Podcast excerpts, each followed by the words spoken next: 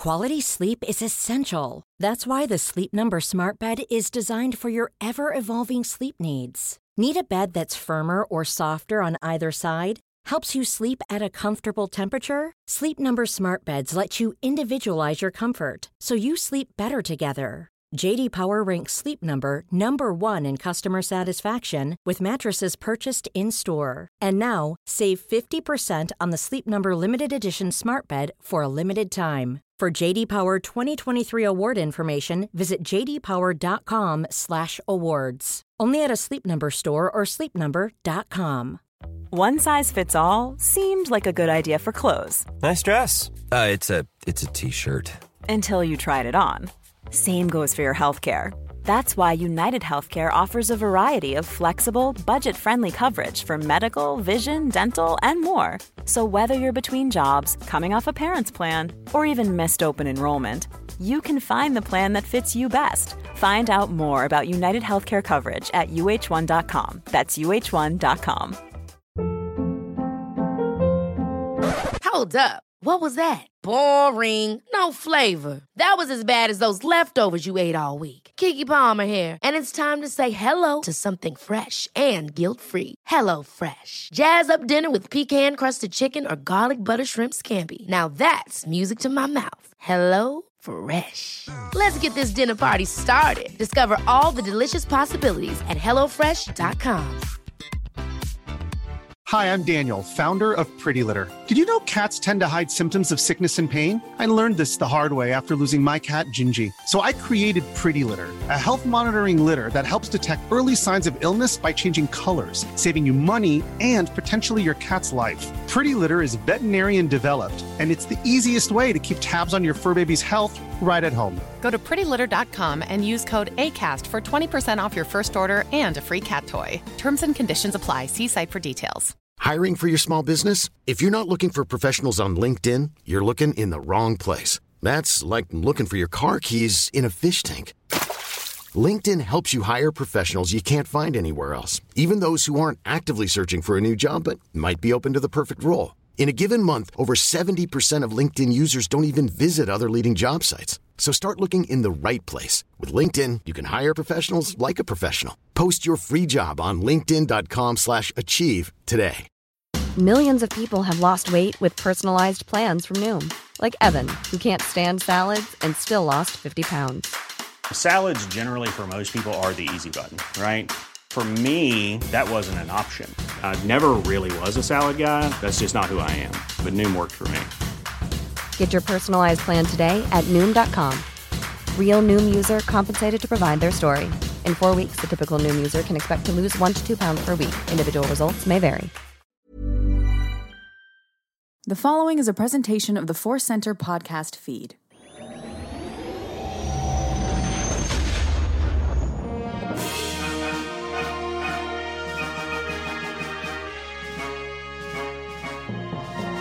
From the center of the galaxy, this is the Force Center podcast feed, and this particular episode is a deep dive. We are going to dive deep into a big, soothing, cool pool of Bacta to talk about lightsaber fights. I maybe went a little overboard describing the Bacta because it's real hot in Los Angeles where Ken and I are recording.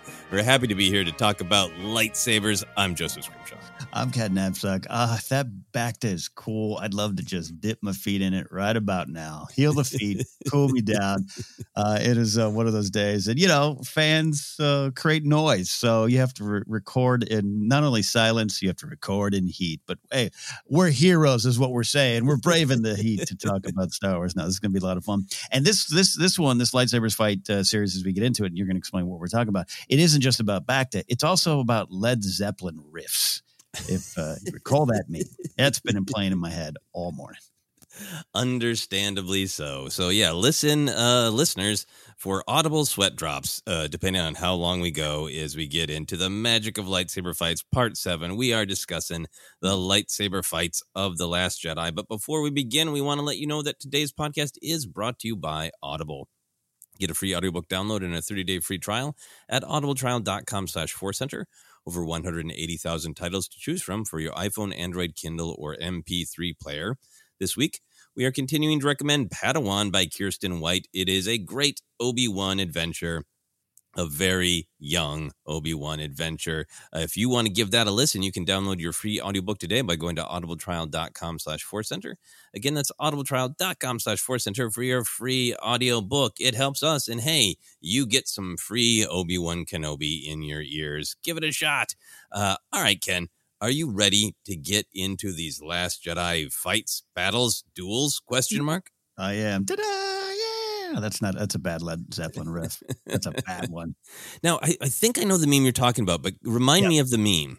The meme was you you take the clip of uh, Rey and Kylo going back to back slow motion, and then I think it was the Led Zeppelin riff first, and then people just start ask, adding any song to it, and yeah. everyone seemed to work. Yeah, there, it, it, it, must be just shot at the right tempo that a, a yeah. solid steady yep. beat lines up because a lot of them lined up. I remember a couple of them didn't, but yeah, yeah, yeah. As, as, as the meme moves on, yeah, so, yeah, exactly. It's in my head. I was watching it all morning. I just kept hearing hearing all these songs in my brain. You are a true uh, disc jockey. You can't look at a lightsaber fight without uh, syncing up the music. so true. Uh, if you are just catching this episode, we've been doing a series now where we look at lightsaber fights because they are such a key part of the thrill, the fun action adventure, and the core mythological character based themes of Star Wars we've discussed all the original trilogy duels, all the prequel battles, and we are in the middle of the sequel showdowns. This episode, we're diving into the unconventional battles of The Last Jedi, including Rey and Kylo versus Snoke's Praetorian Guards, and Kylo versus Luke's projection, and arguably Kylo's own hubris. Ken, big picture, mm. how do you feel that the two major lightsaber battles in The Last Jedi are not necessarily straightforward duels between two to three characters? Obviously, it's not lightsaber on lightsaber in the Praetorian Guard, and, and a lot of people make the distinction that Luke isn't actually physically there, it's projection. How do you feel about that? Yeah, to those people, I say, yeah, good, good point. You, good, good point. Uh, no, sorry. Uh, I have come to understand the complaints and I acknowledge them. And what I mean by that is you can even hear my voice. I'm defensive. I'm ready to fight. We spent most of uh, late 2017 and 2018 just yelling at each other at the dinner table. Not you and I, Jennifer, but just the Star Wars fandom, right? And, and there was a there was actually a a, a, fight, a, a, verb, not a physical fight, of course, a, a verbal uh, dispute, we'll say, debate over uh, this in, in an old office I worked in, where just someone someone was just so convinced that the only true fight that was in this uh, movie was a stupid stick fight. And man, I that that my you know ah, my scales went up and and uh, it turned into a debate. And so once that all kind of um, uh, settled in, I uh, I understand where it comes from, and I acknowledge um, what's going on. But I love these two duels and consider them lightsaber fights. Yeah, not not surprisingly, uh, I agree that they're lightsaber fights since we were covering them in our episodes about lightsaber fights. I, am the same way. I, I acknowledge that they are different, and anybody who would watch this film, any Star Wars fan, and say, "I really prefer more traditional duels," well, that that's totally understandable. I understand we all have preferences. I kind of like to acknowledge that they're very different, and I think the variety is good I think if this was like, this is the new trajectory of all lightsaber fights, they all have a little twist like this, you know, um, I would maybe have a different thought. But this is just one film. And I, I think that it's really good to have variety. I think in the big picture for me, I love The Last Jedi, but I do think The Last Jedi puts more emphasis on myth and theme uh, than the sort of pulpy adventure serial. And I think that goes to kind of the the pacing and the tone and even the structure of the fights. And I wouldn't want that for every Star Wars film, but I don't mind it at all for one uh, particular Star Wars film. And I think for the Last Jedi, it, it really uh, it really made a good uh, impression because the Rey and Kylo against the guards was such a nice surprise, right? there's there's the meme in the discussion about uh, in the criticism uh, where, where people say Rian Johnson is just subverting expectations to subvert them. I don't think that's what the film is doing. I think the film is questioning big ideas of Star Wars only to have them validated at the end. But I think within the film, he is using expectations to surprise us. We expected a Rey and Kylo fight, so we're surprised to see them fight together. And for me, it was a pleasant surprise, right? Um, Luke spends the entire film saying, I am not going to do that. And then you're just like, you're watching, you're like, he is doing it. And he doesn't have the right lightsaber. What is going on? And in the first viewing of both of these, it successfully yeah. surprised me, not by subverting expectations in some childish way, but actually playing with expectations to create surprise. Uh. So I think I appreciate uh, both of the fights for what they are and for kind of the freshness that they did bring to the first viewing. Yeah, yeah, absolutely. I, I, really agree with that, and and and also again, I want to acknowledge just everything around it. I just think eventually there was too many arguments about it and became exhausting on a lot of levels. But as as everything kind of dies down again, I'll, I'll, I'll repeat. Like it, it, I understand the, the discussion, but I, I really stand strong and and the idea that it wasn't just uh, to be cute or, or a, subversion of of what. Uh, you know of Star Wars itself. It was it was so thematic. You're so right. These are big, big theme fights is almost and I think they're also both choices that came from a love of some of the big duels before this film. The the, the throne room showdown aspect is very clear. Johnson and his team have said that we what a this idea of what if Praetorian guards that's kind of like what if the the, the royal guards were fighting like that's a few mm-hmm. times. Um, and, and this idea of older heroes making a last stand for the for this big purpose of moving the next generations uh, forward, like that's Kenobi stuff from New Hope. Like it, it, so it comes from a real love and understanding of Star Wars, and uh, and it did surprise me. And we're going to talk about first impressions, but you know, it, people have different reactions to it. I, will say this: in in, in um, working on on uh, that book I wrote, the Why We Love Star Wars, I got a, like a, a big email debate with editors over this. And I, mm. I, wrote about this scene, and, and they and they ended up making some right calls to force me to rewrite this essay about this a little bit to folks. But which fight? the the the, the and Kylo versus mm. the Praetorian Guards. And they and I had said something in here about how kind of was a, little bit of a surprise angle, and and and and the note was like, "We were never surprised. We were never surprised." and and this one particular editor was really upset. We never we were never surprised. I knew I knew the whole time he was going to kill Snoke. I was like, that, "That's not what I was talking about about the surprise. It was kind of where it happened in the film." It was about what was going on, what is it saying, and and and that kind of surprise. Not that you know this the killing of the Snoke early in the film, like that was a surprise from a certain point of view, just overall. And I know a lot of people don't love that either. But anyways, it, it, this film continues to inspire conversations. Let's just say that. Uh, but at the end of the day, I, I really think it was done with great purpose. Yeah, no, I, I agree. And I, I think that there is, to me, there's always been this sense of Last Jedi of like absolute reverence for Star Wars of uh, let's get our action figures out and play.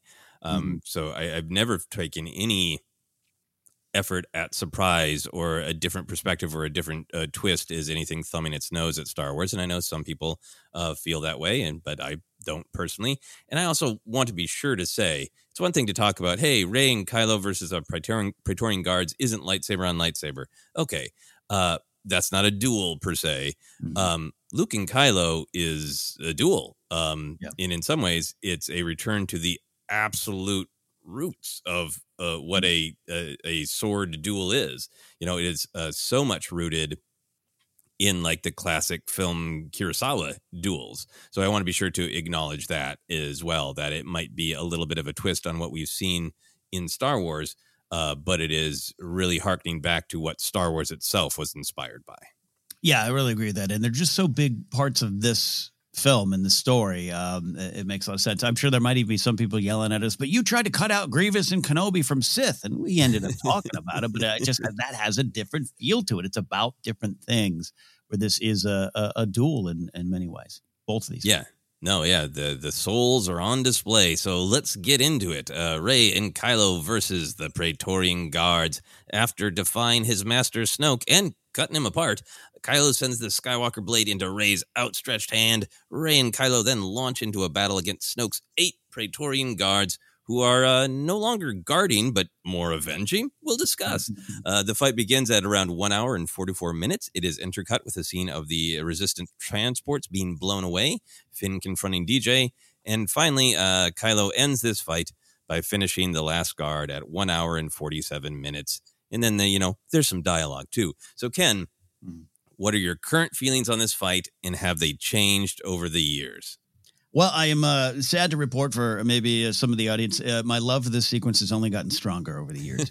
Uh, still one of my favorite sequences in Star Wars. That's that's all of Star Wars, the saga, and it is um, to me a lot to do with the symphony of action coming to a fine point from all the things in the sequence: the Finn, the Rey, the the Holdo, uh, all that stuff is kind of coming together, and it just makes this entire section feel bigger. But I I love the, the, the throne room setting. I love what happens in there, and, and the look of the field. This fight is both like this beautiful art piece and and, and a loud rock show. Again, going to what a lot of people turned it into. Uh, it is that, and and um, we we always talk about our, our cheer moments in the theater, right? We Yoda grab coming into the fight with Dooku and all the stuff. Rey catching that blade, her standing, the slow motion back to back shot was this like three part harmony of applause. Mm-hmm. Um, in my first couple viewings because I, I, saw you know fortunate to go to the premiere that was a different experience and then the, like the the like a general audience it, it, the reaction was the same. I was even at the directors guild like my third or fourth viewing. The reaction was the same. Uh, it's just ooh ah ah! Like that worked every time uh, in the early days so i love it. Um, so again the only thing that's probably changed is i just dig it even more yeah, yeah, no, I, I really loved it then. I, I still love it now. I think I appreciate it. Uh, you know, I, I really appreciated it then, and there are other like kind of little moments that I appreciate even more as it as it goes on. Mm-hmm. But I think it is it's such an applause moment because of the the Snoke and the catch and the the music it, yeah. pumping up and the the look between Rey and Kylo of like we're doing this right. We're fighting back to back, mm-hmm. which you know we'll talk about more. Um, I think it is one thing that works for me because uh, The Last Jedi isn't as fast and furious with the action set pieces as some Star Wars. That it's this explosion from like, oh, we're getting kind of getting the the the groove of a of a deep indie film with a little bit of action here and there, and here's this huge explosion. Right, everything builds to it, and it's this explosion of uh, surprising, beautiful, visceral action. Um, yeah. And I think it's really it, it's effective to me because it, it, truly feels like Rey and Kylo are are fighting for their lives, that they are facing mm-hmm. the immediate consequences of their actions. So I think uh, I always appreciate it from mm-hmm. like this doesn't feel like eh we're just going through the motions, got to do a fight. you know, no. it yeah. feels like I am there with Rey and Kylo in every second of the fight. Um, mm yeah. I, I also I also feel like you know exactly what uh, Rian Johnson has said in interviews. The the Praetorian Guards were very clearly in their design and in their function a riff on the Emperor's Royal Guard that you know you and I both had action figures of back in the yeah. early '80s and stared at and went like, "What if they ever fought? What did they?" they they got to poke somebody with those things, right? And you know, I know they do in the EU, but it was it was it was really fun to see that uh, in action, to see the actual Royal Guards in action. Mm-hmm. And I think the thing that I, I've always appreciated, but has it, it, my appreciation has grown of to me this fight is one of those moments where it is absolutely elevated space fantasy it is uh, two people with laser swords fighting a bunch of guards with weird almost over the top like electro whips mm-hmm. you know yeah uh, and yet it is entirely relatable because it's this very specific tension when something deep and weird and surprising happens in an intimate relationship. Mm. but you can't deal with it right now. You got to deal with this other public thing first. And that's that's so to me like the look between rey and kylo of like are we doing this? Like they it feels like they both want to talk right? You know it, it feels like uh, you know you just agreed to start dating someone uh, but now you immediately need to go to work. Dinner you know? dinner tomorrow dinner tomorrow okay. Yeah dinner tomorrow and we'll talk about what this actually meant or like even like a kiss and then we'll, well, okay but now we can't talk about what that meant you yeah. know? Yeah. That's the way it, this this fight feels to me and it gives it this really interesting emotion uh, I love that. I love that. Especially there's some looks that uh, Kylo has when it, right before it really breaks off, where he's kind of looking at the guards like, ah, all right, yeah, okay, we got to do this too. Okay, got it, got it. Got it. we want to talk about our feelings, but I guess you know we need to fight for our lives first. You know. Yeah. Mm. Uh, I think my biggest change over the years is uh, I've always enjoyed Rey's energy in this fight, which we'll talk about more in the big scream. And I even remember talking about it uh, on Force Center long before Rise of Skywalker came out. But I really enjoy watching Rey's anger, her primal scream, Mm. Now that we have Rise of Skywalker and know that that is something that she is thinking about, that she is wrestling with, of how much anger does she have in her soul, given all of the rough things she's experienced in life. And it's really fun to watch this and like, oh, a lot. She feels a lot of anger. A lot. Yeah. She's letting out some stuff, some primal scream therapy from the early 70s going on here right now. That is right. Uh, she is screaming to Zeppelin. There we go. Uh, there you go. A little Lennon cold turkey in there, too. nice. So let's analyze what's going on with these characters. This is a very different fight. So, uh, for you, what's at stake? Why are the characters fighting? Uh, what is victory for them? Let's start with, you know, the guards. Uh, why are they fighting? what's victory for them? I love the guards there. I love that. You, you, yeah, we're going to discuss that. Uh, there's this overall. It's funny, I, you know. Th- that's a, oh, that's a great. You you you subverted my expectations of the questioning there. Go, for started with them. Um, you you put you just said this overall theme in your in your, in your previous uh, segment there that I loved, which is the immediate uh, consequences of choices, right? Uh, Mhm. and, and your actions. And Star Wars is we always say Star Wars is about choices. We put on our professor glasses. Star Wars is about choices. And here's a sequence that's like, cool, you made some choices. Deal with it. The Praetorian Guards have made some choices, and that includes delayed action. delayed action. And i love that. I love but also it's it's part of the theme. Look how cool they are. And yeah they're right. They're a little awkward and some like some i there's some helmets i'd want to wear versus other helmets if i was a praetorian guard. Um we also know a little bit more of the of the um details that revealed in like uh you know visual dictionaries and stuff that they are they're they're in pain in those outfits Mm, constant mhm. stream of pain. So it's this uh, you look badass. You are badass. You got some skills. You got some weapons, and you have decided to stand there and stand there silently. And you could argue they didn't necessarily do their protection job really well. So it becomes, as you said, an avenge uh, avengement here, an, an Avenger, a, another a, a Dark Avengers team right here. And I know there are the Dark Avengers. I understand. Uh, so, anyways, I, I think that is at stake. What's at stake for them is their pride, maybe shame, uh, and uh, and uh, avenging the loss of uh, the one they're to protect. Yeah, no, I think I think it is. It's uh punishment. It Yeah. might be their their motivation, but I think it's also about um proving their worth. Um and maybe about halfway through the fight, uh self defense. Yep. Oops. Yep. Mhm. Trying to live through it. No, I really love this picture of, you know, this projection of strength, but also fear from Snoke, right? Um one of the things I love about the sequel trilogy and Last Jedi in particular is obviously Snoke and the First Order have a, a ton of power. Rey kind of can't do anything. He he invades her mind. It's visceral. It's horrible. He has all this power, but it is also about fear. It's uh, everything is about we got to run Luke Skywalker down because if he even smiles, eight hundred Jedi will be born. Yeah. and everyone in the galaxy will have hope. It's so fear based.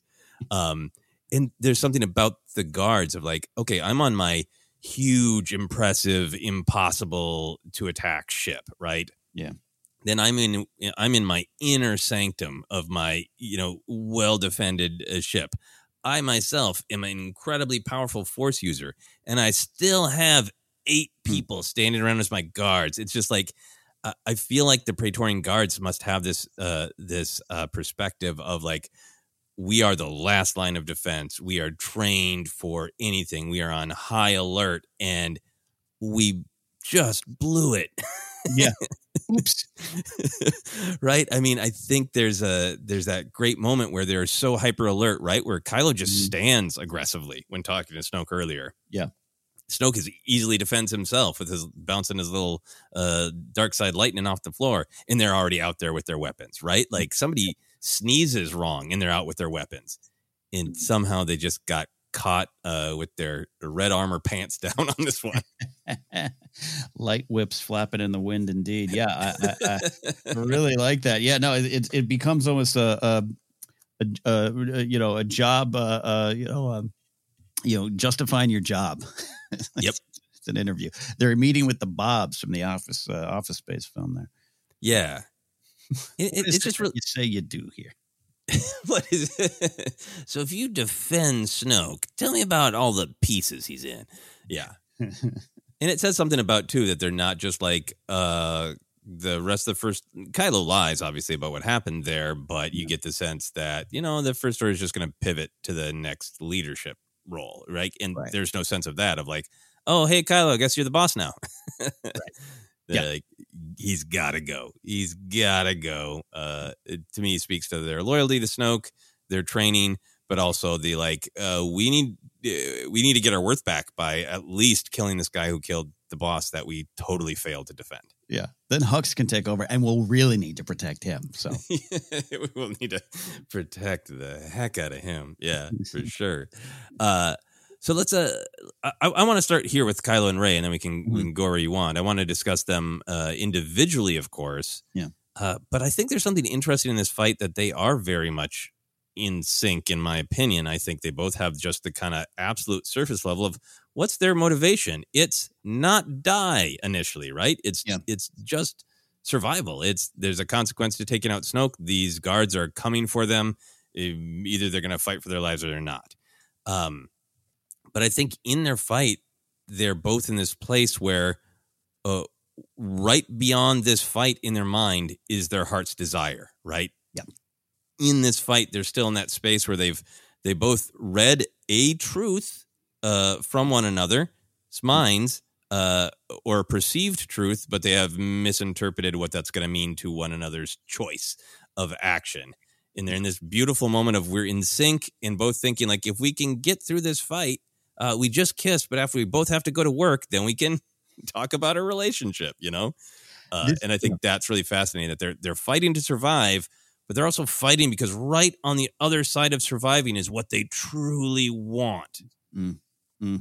It is almost uh if this was a rom-com this would be like some uh awkward cute scene where they're both talking about different things but they think they're talking about the same thing right?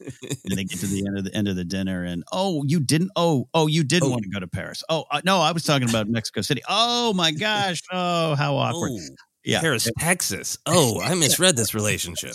yeah and it's and it's it's signals crossed but i love what you're saying. It's it's such a key point of of there's truths in both of them and they're definitely picking up on it and and again there this is a fight about decisions. Most uh, most fights you might say are but yeah it, it, it, it's what's on the other end of it. Let's survive to get to that shared goal right? And then they both get to that and like oopsie no and i think it's it's rey's uh you read her face um more clearly on oh oh yeah i missed that one. Okay got it got it got it. I'm, I'm breaking it down in a simple fashion but i really i think you're right. I think it's what's on the other end collectively. Yeah, and I mean, I, I think I think obviously we've talked a lot about how this throne room encounter is coded uh, with a knowledge of Star Wars to read like the Return of the Jedi scene down to a couple specific shots and beats, right? And and y- you do have the reaction of what is this ultimate scene from the third movie doing in you know the end of the second act of the second movie, right? Yeah. Um, and I think it's partially to get us in Kylo and Rey's mindset because I think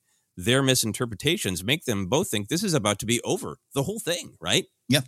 Mm-hmm. Kylo thinks if Rey will come with him, well, that's it. He's going to finish crushing the measly resistance, and we're done. Uh, and Rey thinks Kylo's going to turn and be the hero the resistance needs, and the First Order is going to crumble. It'll be great. I, I really applaud that that take on it. I really love that, especially the, the shots of you know the fleet. Right, it's almost like you, you hear Palpatine uh, in, in, the background going, "Once again, we're watching the fleet. So for this time, it's going to go well." Uh, and and how it's not just the audience; it's the characters. They obviously the characters haven't watched Star Wars, but it, it has a lot of this third act, third film climactic uh, vibe to it. And you're right. You get the other end of it, and it's almost just begun for the both of them. Uh, and and that's what I find particularly powerful about the, about the ending of the fight and the overall uh, vibe. Yeah, yeah. I mean, you got the the elevator shot, the binders coming off of Rey, this- and very similar to Luke. All sorts of stuff that codes it that way. But you're right; it is not about the audience; uh, it's about the characters. So, what are your thoughts then on uh, either Kylo and Rey together or individually? What what's at stake for them? What they're specifically fighting for? Yeah, looking at Kylo, uh, breaking it apart there. Um, by all means, we can bounce back to the team. Uh, but looking at Kylo, I, I, I, he's so fractured, right? We know this, and we know this. It runs all the way through him. But at this point, he's, I think he's fighting for his identity. I, I, I think he he he makes a choice in this fight going in you know the beginning of this fight he just makes this choice. He makes it going in and kind of confirms it through his maybe perceived uh, victory in his mind. Again they, but they both get to the end and yay we've won! And and it's not the case. I, I've always looked at it as he becomes Kylo Ren in this moment. Uh, mm. and now everything after in the story is a threat to this choice to me. Mm. Every, everything is this like I I I I've wanted to be this. I'm Ben. I'm Kylo. I'm Ben. I'm Kylo. And that yes, uh, that continues, right? It, it, we know that his journey isn't over. But again, going to your point, he thinks I made this choice, and now everything after, including Palpatine showing back up, means I better put my helmet back on because he's threatening my choice. My choice is mm-hmm. I become Kylo. I become what I want. I become myself in a way. And he, you know, this is the character who's tired of the legacies he's supposed to live up to. He's tired of people telling him what he should be uh, who he's the next version of.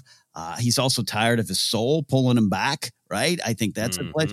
And and and uh, I think it was Jennifer that said this early on in 2018. I love this when she had said said something. Uh, I can't remember the exact quote, but he's definitely tired of people people making him take his damn mask off. Like Jennifer, like anyone who's told him that, he's killed. like all his dad figures, yeah, yeah.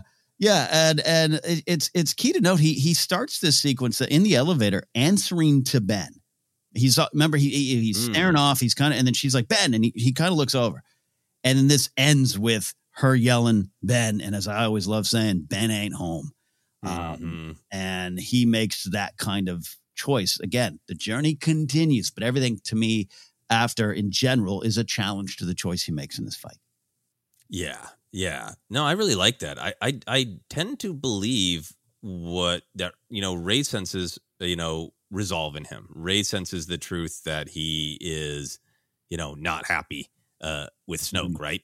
Yeah. Um, I think, and I think that is this great story where Snoke, Palpatine, the general, uh, dark side, told him like, "Hey, everybody's holding you back," just like Sheev told Anakin. Like, mm. uh, all, all these do-gooders who are lying about how great they really are are holding you back. And uh, he's like, "Great, yeah, got to kill the past." Hey, wait, mm. Snoke, you're also telling me who I should be and holding me back. So, you know, I I, I believe what you're so, telling me. Kill the past. That includes you, old man. You know, um, I think that's definitely where he's at, and I think there's resolve to that perspective of like, oh, mm-hmm. oh, all of them. In any elder figure, anyone who's ever told me what to do, anyone who's ever told me to take yeah. my mask off. So I think he, he is absolutely resolved in killing Snoke, right? Um, and I think that there's that moment from him too. Rey, it's certainly Rey's face of like, "Are we doing this? Did you just let me catch the blade instead of fighting? Instead of screaming that it's yours, right? You let me take it, and now we're gonna face this together." You know, but I think he's got that too. If she is she gonna take it? Is she gonna you know hmm. have my back? Um, so I think he's going into it with this sort of with the resolve of yeah, no, Snoke's got to go. Everybody who's ever told me what what to do or what to be has got to go but also this hope for her, right? Mm-hmm. Um, and I think in the actual fight with the guards, there is just the absolute obvious surface level of like, yeah, they're going to kill him. yeah, yeah. Uh, the, it's kill or be killed. Uh, that's the nature of this fight. But I think with the guards themselves and his sort of attitude toward them, right? Mm. They are yet another old traditional thing holding him back, keeping him in line. You know, I go back to that scene of the the way they popped into the ready stance when he yelled at Snoke. Right, he can't yeah. even have a conversation uh, with this guy alone anymore without these you know pillars of tradition uh, mm-hmm. keeping him in line. So I think he's got plenty of uh, just anger and attitude toward the guards and everything they symbolize.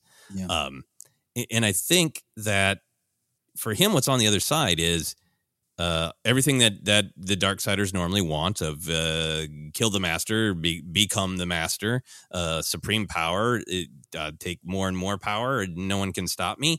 Uh, that's been the dark side tradition but i think he's also like saying burn that down because i'm gonna have all the dark side without that pesky loneliness.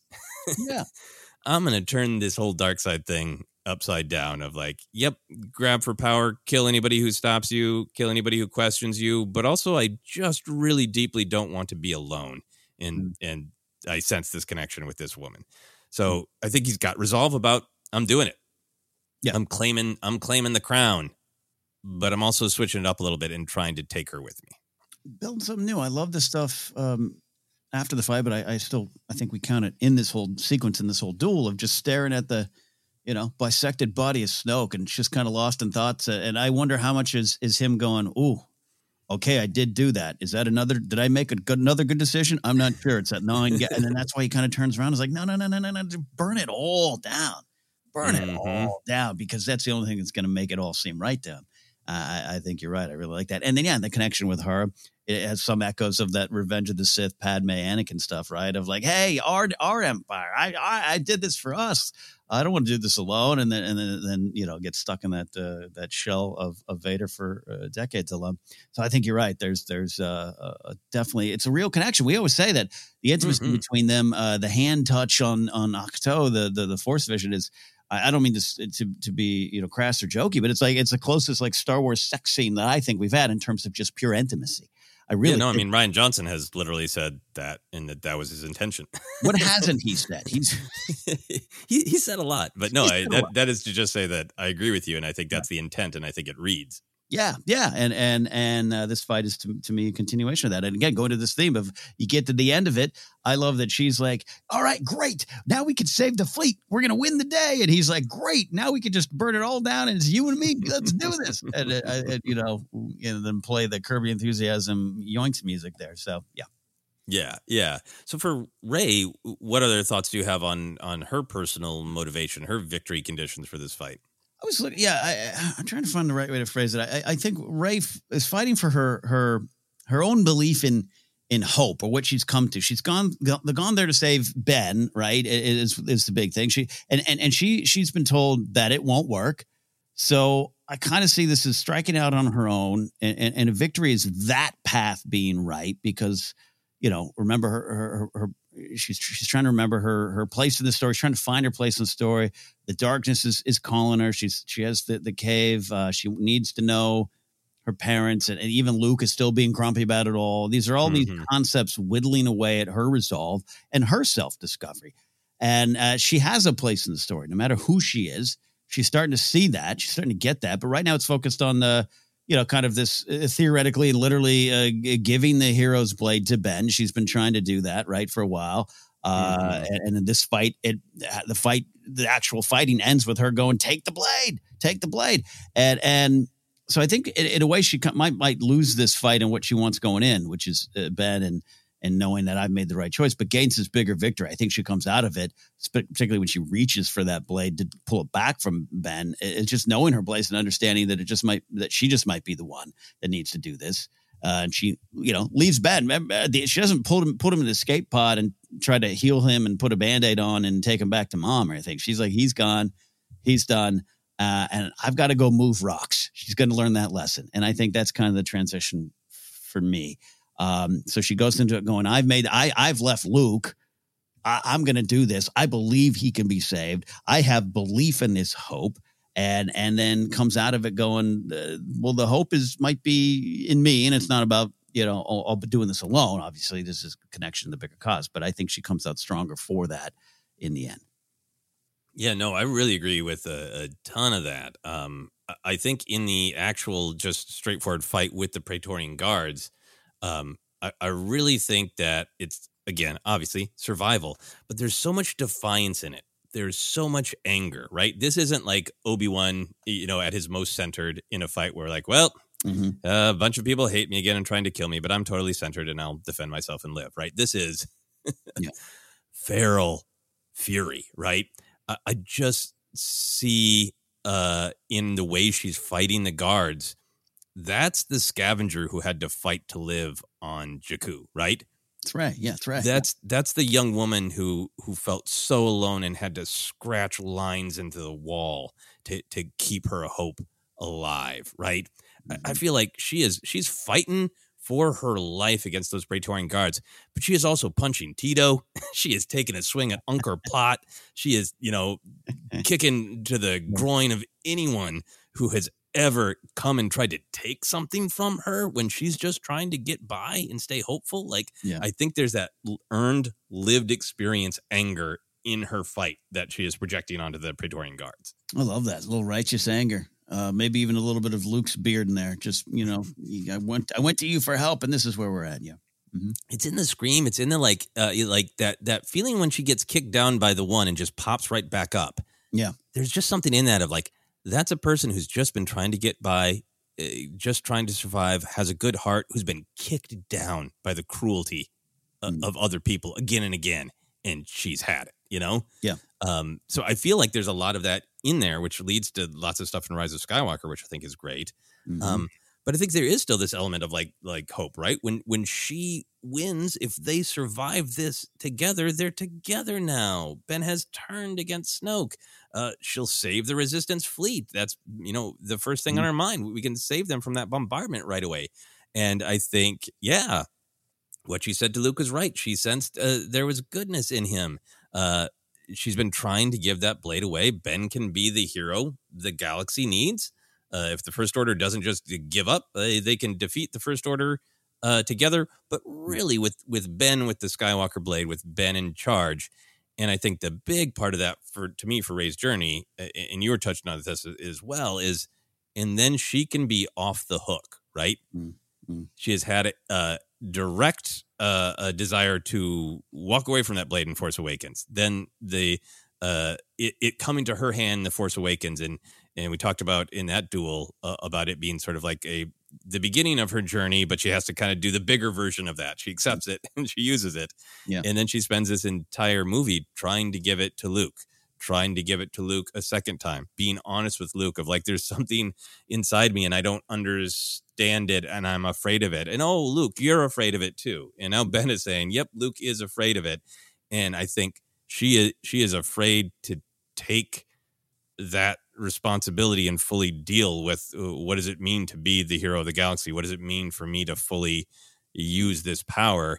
And I think that you know she has this this uh, moment where hey, when we get through this fight, I can hand this off to Ben, and he can take care of it.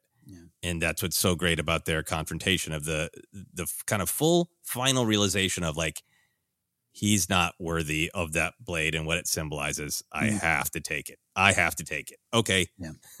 I see that it is now my responsibility to take. And I think that tracks through to the end of The Last Jedi when she's looking at the broken uh, Mm-hmm. blade and, and it kind of even being a symbol of herself of like, how, how do we make this all work? Uh, and it tracks through to where she's at at the beginning of Rise of Skywalker. She's training hard. She intends to be uh, the hero, but she's still kind of concerned about what that means and how to do it and afraid of her own power. Mm-hmm. Yeah, no, I think uh, you know. Then you add in uh, the wonderful wrinkle of Leia's blade later on, and, and we're I know we're going to talk about this. Uh, I'll just mention, but from from from Ben throwing the lightsaber to uh, her going, oh, he doesn't des- deserve it. To the to the rise of Skywalker, him nodding and her passing the blade to him. You you've talked so wonderfully before about the blade they fought over is now uh, something that connects them there in Rise of Skywalker. Uh, We'll talk more, Mhm. I'm sure, but I just think about I think about the end of this this whole sequence, which is we're going to talk about in terms of thrills too. But uh, think of that, and then again on Exegol and Rise of Skywalker, and and I really uh, like what you're saying there uh, of her uh, finding that purpose in it. Yeah. Yeah. I think the more we talk about this fight, I think what's really fascinating about it is there's a lot of stuff going on with Rey and Kylo as characters, but on a real sort of like, what are victory conditions with the Praetorian Guards? It's we'll uh, survive. Mhm. And then once they do, then the real duel happens between them as, you know, characters, right? Yeah. Uh, and in some ways, the, the real big finale of the duel is is fighting over that that blade, right? Mm-hmm. Mm-hmm. Yeah, absolutely. Uh, any other big thoughts on uh, victory conditions, or should we move on? Uh, you know, no, no, no. Uh, we didn't get to ch- uh, Snoke's. Um, sorry, buddy, you lost. Lost I think his motivation was, uh, you know, hey, rule the galaxy, uh, destroy Luke, uh, don't be cut in half, and he failed and he lost. more than a half because there was a hand there. That's true. Anyway, uh, let's talk about the environment. How does the environment help the story or the thrill factor of this fight? Man, Rian and company, basic uh, having this basic idea of just hey, remember that throne throne room scene? Let's do it bigger. And what if the royal guards join the fight? I just, I just absolutely love that starting point, and it is uh, good into the Devil's Lair vibes. I love what you're talking about of of the sanctum of Snoke, which we've already seen in other fights in other ways, but it would uh, absolutely would track that. Snoke would have this on a ship called the Supremacy and eight guards, and they're ready to fight. And um, you know, we didn't know the Palpatine exact Palpatine connection at the time, of course, but it makes a lot of sense. that something like this would exist, whether Snoke has full control of his mind or the spirit of Palpatine is pulling any length of string on him, that it is kind of in this, uh, you know, build it bigger and better and stronger. and it's this evil there that kind of has repeating themes. But uh, just in terms of the thrill factor, man, it's just it's Star Wars, man. It's Star Wars. It is figures on the floor, and this is a a, a beautiful sequence for that. Yeah, absolutely. I love that it is the throne room. It is a throne room, but it is a very, very different uh, aesthetic. Um, I am partial to it uh, because it, it felt to me like the infamous Red Room from uh, Twin Peaks. And then, uh, the, hey, the designers, uh, some of the designers said, uh, yeah, that was one of the inspirations. Um, I think just kind of being encircled in deep red, right? It kind of looks elegant, but it just it speaks of anger, violence, conflict. You know, mm. red in, in, in the culture you and I grew up in is is generally uh, coded as alarm, violence, blood, right? Yeah. So to be utterly surrounded by that, it's already kind of a a violent, disturbing space. Mm. And then I think it is the thrill factor and you know helping the environment helping to tell the story that you know Star Wars has a lot of imagery that's like what's the what does violence look like? What does it feel like? What's the consequence of it? Um, and I love that in this one, the consequence of violence is that, you know, the dead bodies and armor gets chucked around the space and the the place starts to like fall apart as a literal consequence of you know flung bodies and burning armor so that the space is falling apart as a consequence of violence, you know? That is a wonderful thematic look at it. I also will add it's this beautiful giant why not? why not burn it all down with the with the curtain? Uh, but no, I think you're right. It's it's uh, it's a lot of things as as they all these things always are. But I just think in terms of the adding to that thrill and that story, it's like cool. Devil's Lair. It's going to start burning. Let's do it. Why not? Yeah, it, it is a great just space fantasy thrill of like, well, mm-hmm. hey, whatever uh, that semicircle hole in the floor that the one Praetorian guard gets uh, thrown into, like, uh, we don't know how these ships work. We don't know how throne rooms work. Uh, apparently, there's a just a really nasty space blade in there. Yeah, of course. Well, you know, Snoke he, he gets hot easy. He's got that robe on for looks, and so it's, it's a big AC cooling system. Makes sense. Uh, now I'm Makes picturing sense. him standing over it doing the full Marilyn Monroe with his golden robe.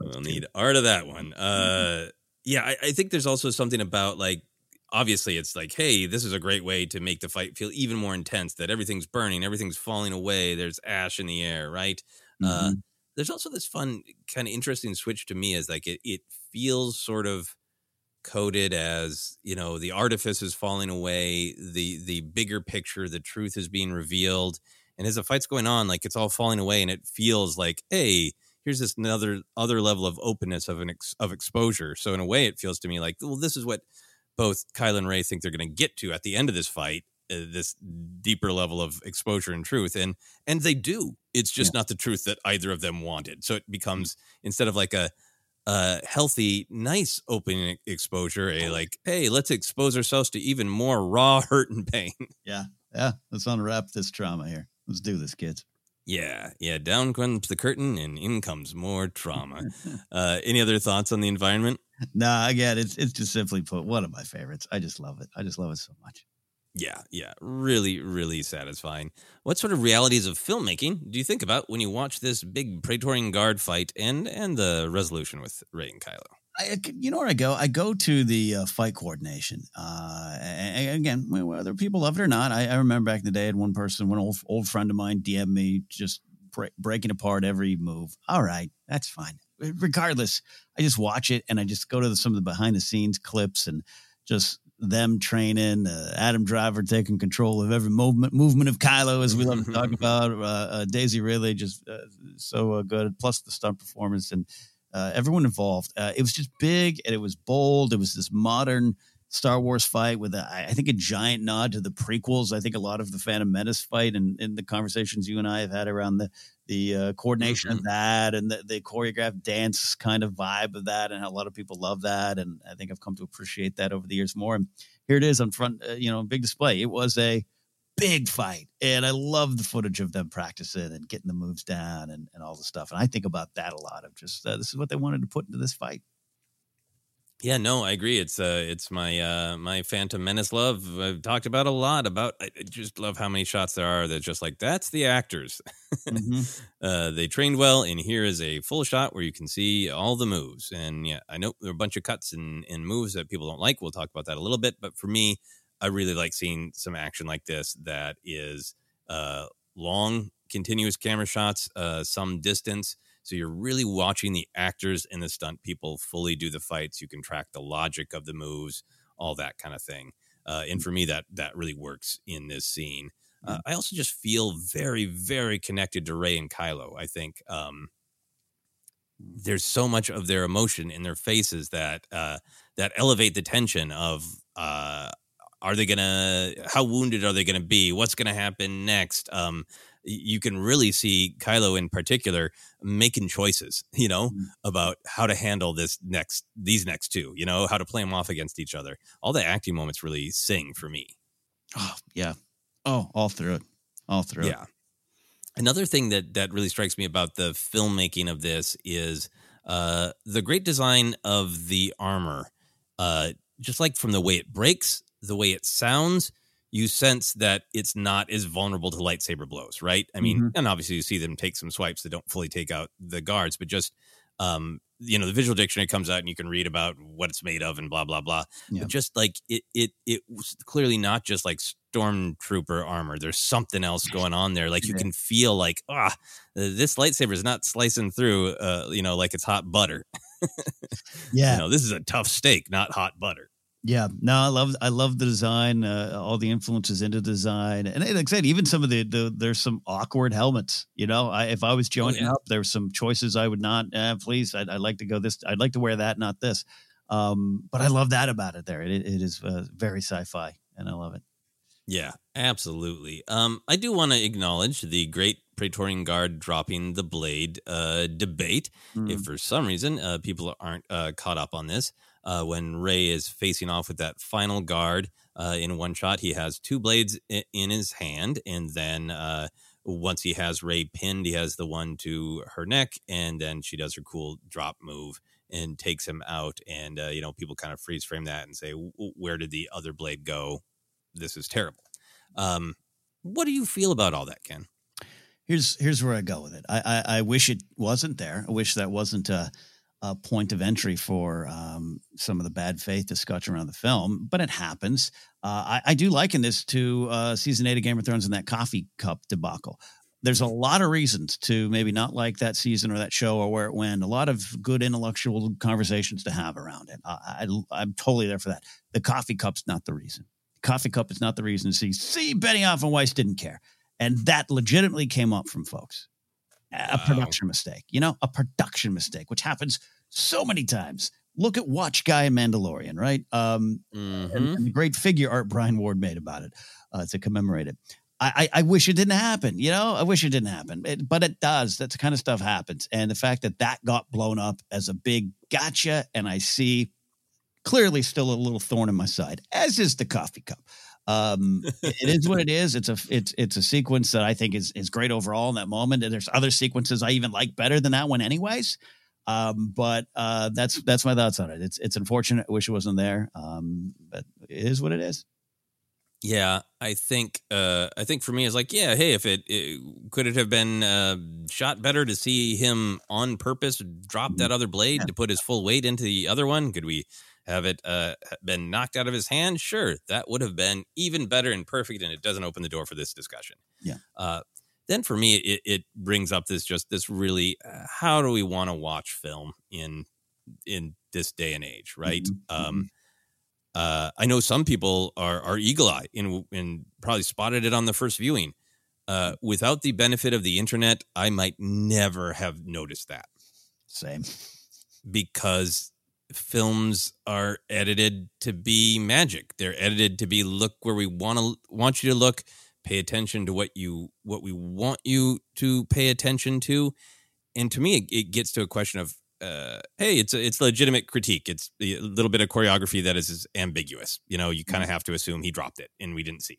Uh, valid valid criticism once you notice it, but how how do we want to watch film? Do we want to be like willing participants and saying it's a magic trick? Please let me stay involved in the magic. Mm. Or do we want to freeze frame it and watch it in a way that it was not designed to be watched? You know? Hey, where'd that bird go? Where'd you put that bird? you made that bird disappear. Where'd bird go?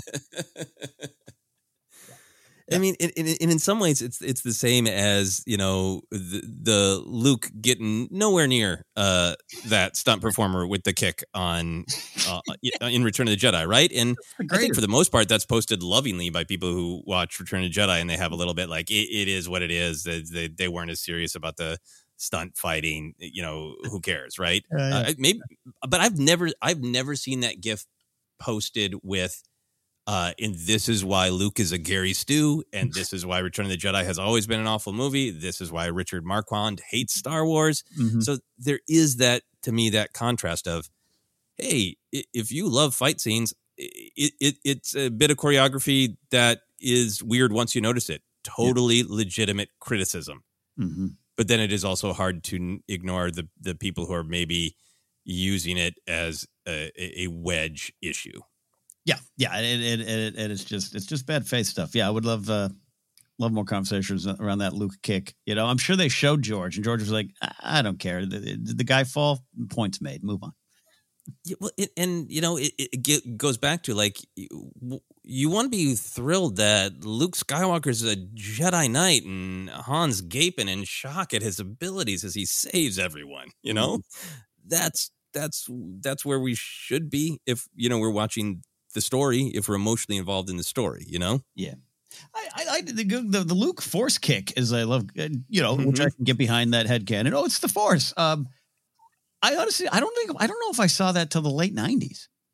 Yeah, I really don't think. I think it was one of those. Then it, then it became like, oh yeah, God, that's that's wonderfully silly. Uh, yeah, yeah. Again, at seven, eight, nine, I'm not watching this to go ding. There's a sin. I, I'm just not.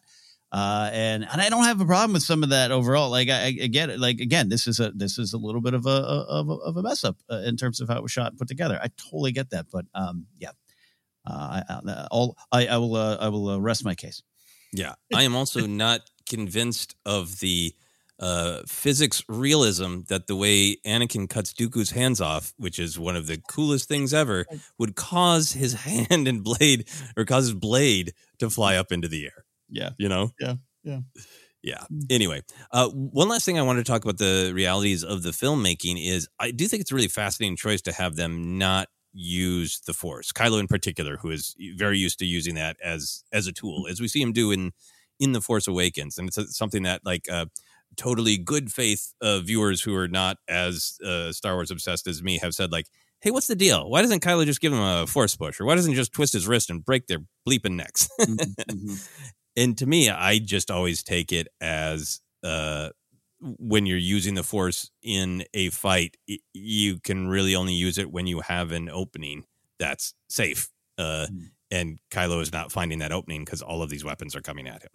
Yeah, yeah, and I think there's something to say about your mind being clear and and and where you're at, right? And there's a lot going on in his soul too. So, yeah but how do you feel about that? Has that ever bothered you? Has that ever been a distraction uh, surprising, uh, not, surprising to probably a lot of folks. No, no, not at all. Uh, so much going on, and I, I think there is a there is a moment I can talk about where I think he has a a calm breath force kind of connection beat in in the fight Mhm. too. But overall, yeah, uh, um, I, I love you. Look, you, you can make the video game analogy. Even when I'm in those situations, I'm hacking buttons. I don't have time to think about well, F one and triangle gets me my four. Like you're fighting, you're fighting, you're scrapping. This is a scrap. It's it's it's it's it's, it's a back alley scrap.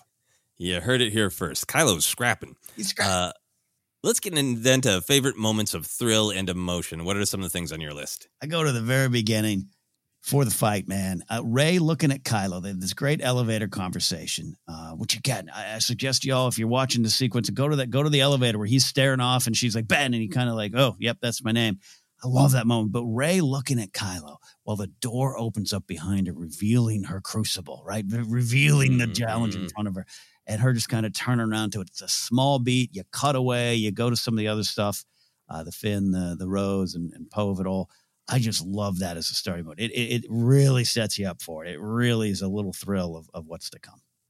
Yeah. Oh no, that that is absolutely great. Uh, yeah, I think one, once Rey catches that blade, and it is so heroic, such an applause moment. It's fun to go from like hero applause moment to her standing up, going, "Really? Mm-hmm. uh, are we doing this? Are we fighting together?" And there's that moment of just like, "I'm looking into your eyes, I'm looking into your soul. Mm. You want me to have this blade. You want to stand together against this. All right, let's go." You know that that is so great. Um, and then for me, just like right in that beginning, because we have that that one scene, and then we cut back to the rest of the fight. Um, I love Kylo's weird uh, ground stab to block. Mm, yeah. Um, I love Rey's kind of tricksy, like uh, I'll just pop over to your side of the fight and poke a guy to death. and uh, you know, as has been pointed out and uh, loved on the internet among uh, fans of Rey and Kylo, the uh, the fallback and the brief thigh squeeze uh, from Rey to Kylo is, you know, that's definitely once you know it's there, it adds uh, a lot to the fight. Must have been love, but it's over now. Uh, love all that there. And I want to add, even who's setting it up there, you got this big villain, uh, Snoke. I love all his lines that he spits out. Andy Serkis does some great work. Oh, still the fiery spit of hope. You have the spirit of a true Jedi. I love all that stuff too, just kind of setting kind of the overall tension and stakes. And, and, uh, this moment, because a lot of it's going on, it's like, again, we're in this showdown, right? And you're kind of like, even as an audience, all right, we're having a showdown now. And I like that the villain is kind of like, oh, oh, the light side is so neat. Whatever, it can't win. It can't win. And it's just, it's a great setup to, to some of the stuff, uh, the action we're talking about. Yeah, no, absolutely. That is, yeah, so great. The still that fiery spit of hope. Yeah. Um. So, uh, what are some other moments for you as we get into the heart of the fight?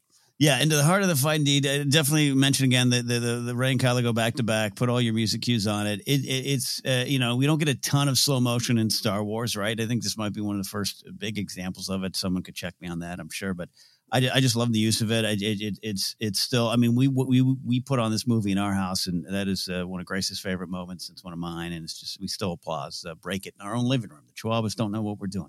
Um, love that. But I wanted uh, the uh, uh, Praetorian, uh, Praetorian, Praetorian guard pulling his light whip, yank, yank, yank, and the moments, moments before his severed head sets the place on fire. I just love that. Ooh, you think you're bad? You're about to light the place up with your head.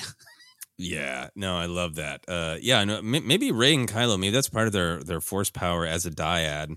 Mm. Maybe that's not uh, filmmaking or storytelling. Maybe they are literally using the Force to slow things down because it happens between them and the Force Awakens. Yeah, yeah, no, yeah, you're right. That's kind of the the first uh, little one for for sure. This is a big display of it. Yeah, but I love that. We we talked about the Force Awakens one. Good call. Yeah, yeah. I mean, I, I kind of had to try to hold myself back on the main body of the fight because just like Mm. mm, almost all of the actual fighting beats are cool. Uh, the one one of them that just really jumps to my mind is more of an acting moment, and it's Rey's scream of fury, right? Like, Mm. um, it's it that just like you know the the light whip guy just came at her. Yeah. things are burning, and uh, you know now the one she briefly knocked down has got you know taking the knives apart and, and doing that sort of uh the, the psychological battle of doing the like the the whipping around the spinning them going like you're not gonna get away from me Mm. and just the like she she twirls and just the scream of fury it's so great it, it so brings you into her headspace and makes the fight more thrilling Yeah, love that. Oh, amping up all the energy and stakes. Yeah, and there's a lot of great Kylo moments. You're right. I think there is that one moment where he kind of does take a deep breath and Mm. uh, you know assesses how they're going to come at him and uh, Mhm. and, and you know tries to stay on top of it. But I think my favorite just kind of like action moment is uh, how much work Kylo has to put into taking out that second to last guard for him, Mm. where he's got the uh, the stolen staff from one of the fallen Praetorians, and he whacks them in the back with a stolen weapon drives a lightsaber down, gets blocked by the arms, pushes it down to the neck, then has to bend his crossguard blade into the neck, and you know leads into that final phrase where he just barely took that guy out, and the other one swoops at him. But just that whole like it, it's dark side, it's Kylo, it's Fury, but it's just it's showing like yeah, these guys are hard to chew through. Yeah. I had to in in multiple seconds. I had had to hit you like four times, four different ways before you just went down. A lot of gristle in this steak. Yeah. Yep. hmm Uh, I love that moment. Yeah, you mentioned. I, I really do love the gathering himself because he's um, whether or not he's connecting to the force or not, I don't know. It's just a moment where uh, almost a moment of balance or peace in this, where he's just feeling everything around him because he starts fighting with his back to them, right? And he's just part of his skills, part of what he's capable of. But I, I do think that leads well in what you're talking about. Is this is a hard fight, and he is getting beaten down.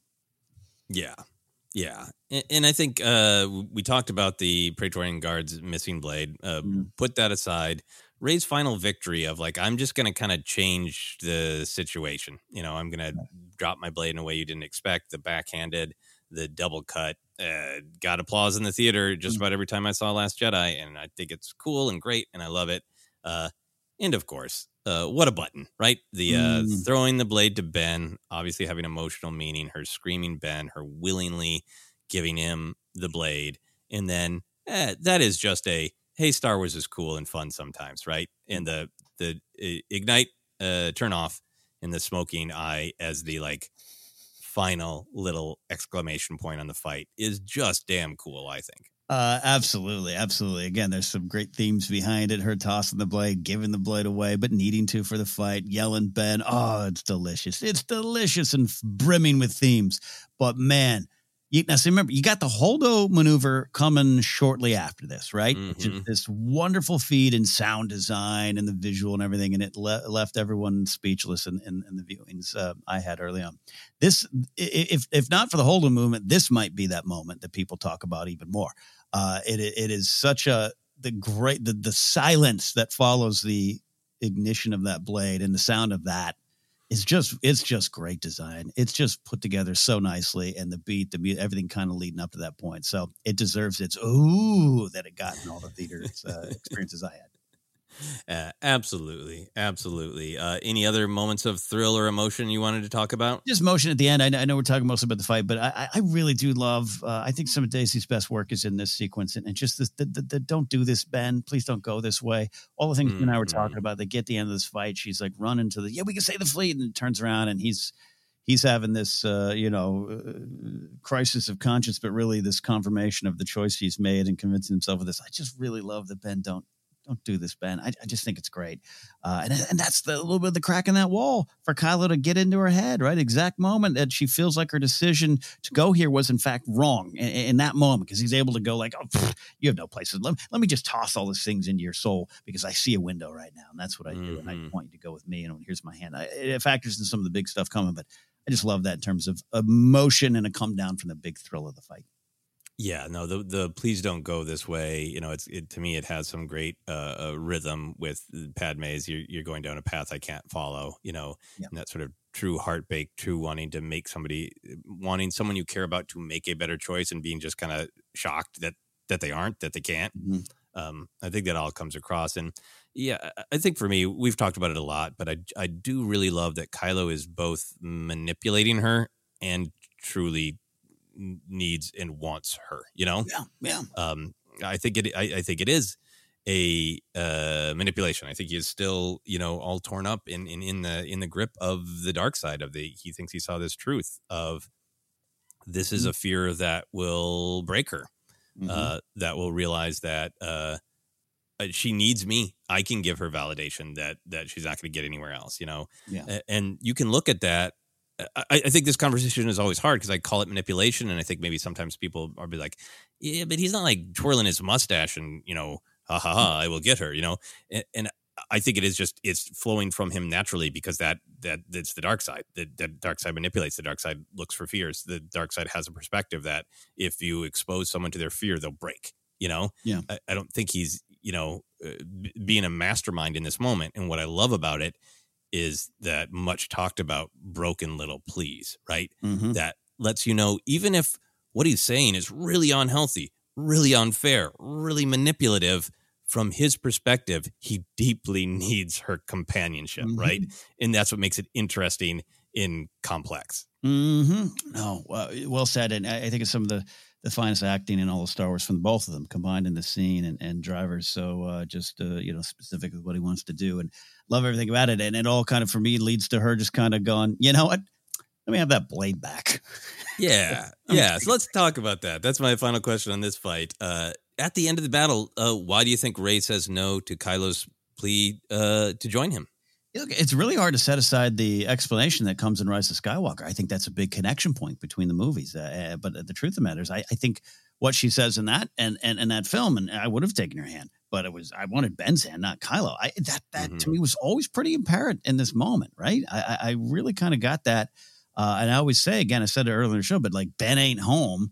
She's shouting that name and he's not there, and so she knows it's Kylo's hand. And I think I I, I kind of wonder, if, uh, especially with the reaching for the the blade back is this just like when and, and, combined with the please don't go this way seeing just this path that he's taken the choice he's made the dark side and um, you know where she's at with her light versus dark and stuff some bigger debate uh, uh fights are going to happen inside her soul a little bit later on when she learns a little bit more about her her past. But i, I just um, i don't know i love it. And, and i think she's got to be thinking i look to han i look to luke i look to ben um, and and and uh, this this uh, this blade is uh, maybe belongs in, in, in my hands, and I don't mean that in a selfish sense, but just the call is for me to move forward. Uh, and maybe she feels alone. Maybe later on, that's kind of what she struggles with is feeling alone and feeling the burden of this. But that's that's the next set of lessons.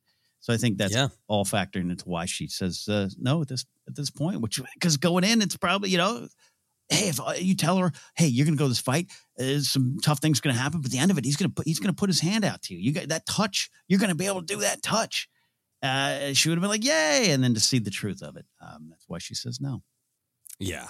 Yeah, no, I mean, I think everything you're saying about, uh, you know, the connection she has with Han and, and Luke, and Luke warned her about this, and I think it's powerful when she says earlier in the Last Jedi, like Leia sent me here with hope, right? Like, yeah. yeah.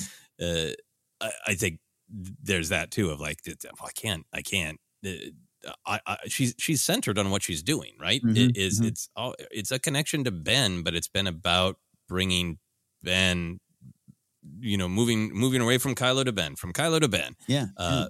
but I also just feel like it tracks really well with the rise of Skywalker of it, it's not belabored in the last Jedi it's just at the end of the day this is her guiding dominant nature, right? Mm-hmm. Uh, she's tempted uh, by being close to Ben. She wants that connection, uh, but she's not tempted by the dark side.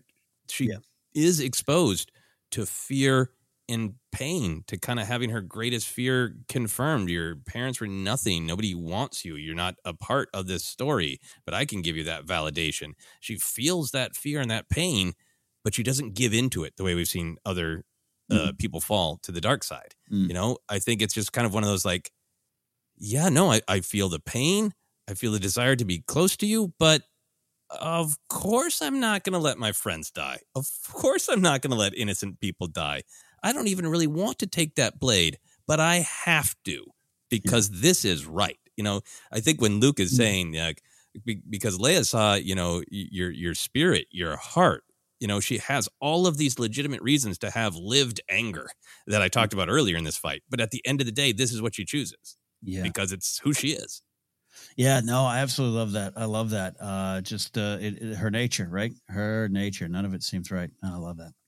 Yeah. So, okay, wrapping up. Out of 10 lightsabers fully ignited, how many lightsabers do you personally give this fight that is not two lightsabers hitting each other?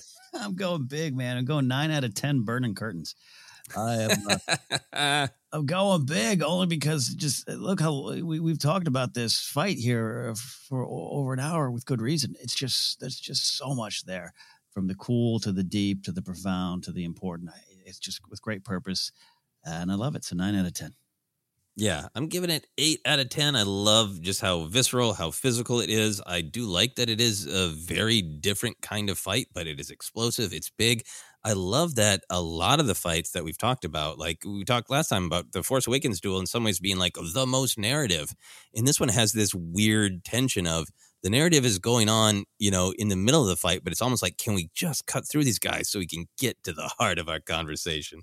And it makes it uh, really different and interesting. So I'm giving it eight out of 10. Love it. High grade. All right. We're going to take a quick break and we will be back to talk about the duel between Kylo in the projection of Jedi Master Luke Skywalker. Back in a moment.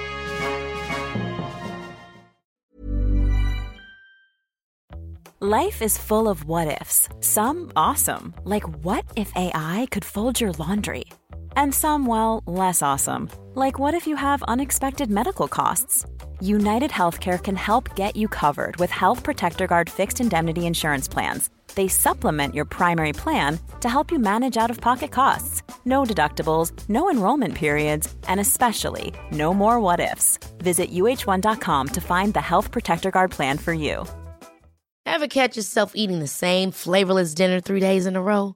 Dreaming of something better? Well, HelloFresh is your guilt free dream come true, baby. It's me, Keke Palmer. Let's wake up those taste buds with hot, juicy pecan crusted chicken or garlic butter shrimp scampi. Mm. Hello Fresh. Stop dreaming of all the delicious possibilities and dig in at HelloFresh.com. Let's get this dinner party started. Quality sleep is essential. That's why the Sleep Number Smart Bed is designed for your ever evolving sleep needs. Need a bed that's firmer or softer on either side? Helps you sleep at a comfortable temperature? Sleep Number Smart Beds let you individualize your comfort so you sleep better together. JD Power ranks Sleep Number number 1 in customer satisfaction with mattresses purchased in-store. And now, save 50% on the Sleep Number limited edition Smart Bed for a limited time. For JD Power 2023 award information, visit jdpower.com/awards. Only at a Sleep Number store or sleepnumber.com. Hi, I'm Daniel, founder of Pretty Litter. Cats and cat owners deserve better than any old-fashioned litter. That's why I teamed up with scientists and veterinarians to create Pretty Litter. Its innovative crystal formula has superior odor control and weighs up to 80% less than clay litter. Pretty Litter even monitors health by changing colors to help detect early signs of potential illness. It's the world's smartest kitty litter. Go to prettylitter.com and use code ACAST for 20% off your first order and a free cat toy. Terms and conditions apply. See site for details. This is Paige, the co-host of Giggly Squad, and I want to tell you about a company that I've been loving, Olive and June. Olive and June gives you everything that you need for a salon quality manicure in one box. And if you break it down, it really comes out to $2 a manicure, which is absolutely insane. It's also so easy to get salon worthy nails at home with Olive and June. The difference between how your nails used to look when you did them yourself and now with the Mani system is a complete game changer. The best thing about Olive and June too is it's a quick dry. Dries in about one minute, lasts for five days, and full coverage in up to one to two coats. Visit oliveandjune.com slash perfect Mani 20 for 20% off your first system. That's oliveandjune.com slash perfect Mani 20 for 20% off your first system. I'm Sandra, and I'm just the professional your small business was looking for. But you didn't hire me because you didn't use LinkedIn jobs. LinkedIn has professionals you can't find anywhere else, including those who aren't actively looking for a new job but might be open to the perfect role, like me. In a given month, over 70% of LinkedIn users don't visit other leading job sites. So if you're not looking on LinkedIn, you'll miss out on great candidates like Sandra. Start hiring professionals like a professional. Post your free job on linkedin.com/achieve slash achieve today.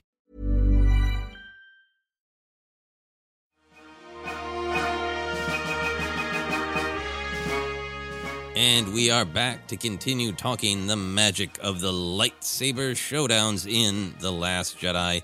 We are going on to the big duel at the end. Kylo thinks he's fighting his uncle and former master, Luke Skywalker, in the flesh, but in reality, it is a masterful force projection. Uh, Kylo stomps off his command ship at about two hours and 12 minutes. Uh, the scene is then intercut with the Resistance escape from the caves of Crait, and at about two hours and 18 minutes, Kylo realizes he has been fooled. Uh, so, Ken, what are your current feelings on this fight, and have they changed over the years? No, I, no, they haven't changed over the years. Uh, again, these two fights, I love them so much. So, um, absolutely love it. Uh, I love uh, rewatching it. It's just got some of those beautiful shots in Star Wars. Uh, it's got some of the, my favorite uh, uh of the new music, which, which would make it some of my favorite music in Star Wars overall as well. Uh, and that includes like the trailer version that kind of wasn't in the movie uh, of the Spark. So yeah, uh, and and and so caught up in the moment uh, upon first viewing that I I ignored so many clues that something was up. Right, like I, I, I acknowledged them, like all of us. Oh, Luke got he cut his hair and dyed his beard uh, on the flight over. Okay, I, I just got caught up caught up in all of that and all of the themes and all the weight and, and, and all the moment that that that reveal, uh, Kylo's blade going into Luke, and I'm talking about the second one where we're, the first Mhm. one kind of swings, but the, the, the slow stabby stab. And then we're like, what? And, and that Fey Docto was one of my personal favorite experiences as a Star Wars fan.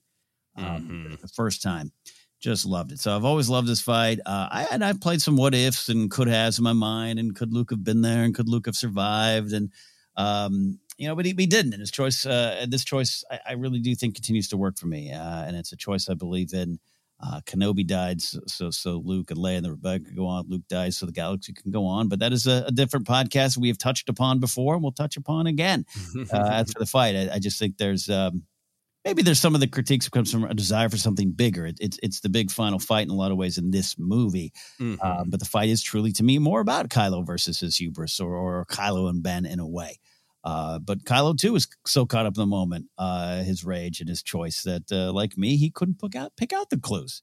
Uh, so it, it's a just overall great experience for this uh, for this fight. Love it, loved it then, loved it now, love it now. Yeah, I didn't. I didn't pick out like the specific clue about you know we see the one shot of Kylo's foot moving and and the Mm-hmm. uh, the the red being exposed under the salt, uh, and then Luke's foot moves and, and that doesn't happen. I think I just thought Luke's very good at stepping gently. Um, Yeah. But I I did notice the blade and was like, what is up with that? You know, Mhm. um, did did the blade bump for you at all in first viewing of like why does Luke how does Luke have that blade? Um, no, no. Other than I, I just assumed um, there was either reasons or again on the flight over, uh, did he somehow, you know, yeah. But when I say I didn't acknowledge it, like it, it, all popped in my head in the first viewing, but was just kind of like uh, I just I had my mouth open, ah, just watching the fight. And by the second viewing, all the thing, you know, all the conversations, oh, he doesn't step on the sand or the salt, and and some of the the reasons behind it, and even why he'd project that blade versus the green, and why why that would matter with Kylo. All that stuff uh, hits me later on. But the first viewing, no, I, I, I paused enough to just wonder, but I didn't uh, didn't think uh, any deeper. I was just so caught in the moment. Yeah, yeah. No, it, it was it was great because I was like, "What is going on? Why does he have that blade? There's Mhm. got to be a reason, you know." Yeah, yeah. Um, I think partly because I was just you know uh, viscerally emotionally affected by seeing the Skywalker blade severed in two, uh, and being like, "Did he put it back together?" Right, right. um, yeah, no, I've always loved it. Uh, it. It was the number one thing that I loved about Last Jedi on first viewing. The number one thing I think I wanted to talk about when we did our Mhm. uh, our big Last Jedi review is Luke's triumph of pacifism, and you know, realizing that I got exactly what I had hoped for and talked about is I wanted Luke to be truly deeply powerful, and he was, i- Mhm. i- but just in this, uh, uh, you know, other and, and better way. It's it wasn't about violence, you know. Um, so I think for me though, uh, I think at times I would have taken one or two more passes. I would have taken one or two more swipes. So the actual physical part of the duel felt a little bit bigger. Mhm. Um, I love everything about it that's going on uh, idea wise. I love all the physicality. Uh, but every once in a while, I can see the perspective of like, could could the actual sword swipes back and forth? Uh, you know, I, I don't want Luke swiping. I love that he doesn't take a swipe. Yeah. And then uh, I get that once you get into like, uh, Luke, this is a fight where Luke wants to pretend he's going to be using that blade, but he just wants to dodge. I get that. Like, okay, well, 18 passes of that is going to get real boring real quick. Mhm. Um, but I also get that feeling of it is so huge and beautiful and important uh, uh, emotionally and thematically. Uh, I, I can see the perspective of of wanting it to physically get to a higher stake.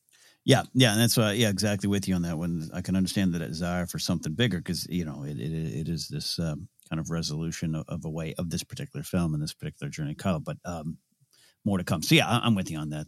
It, it, Yeah. I, I wonder if there's like a debate on like how many swipes do we need to put in there with the lightsaber? Yeah, Yeah, yeah, but I mean, it, it, for the story that it is telling, it is perfect. And I think there's, I think this is one of those moments where is this just like, hey, at the end of a Star Wars film, I kind of prefer a bigger physical duel. That's a fine opinion to have. I think when I look at this as what it is, and uh, you know, engage with the story that I'm being presented with.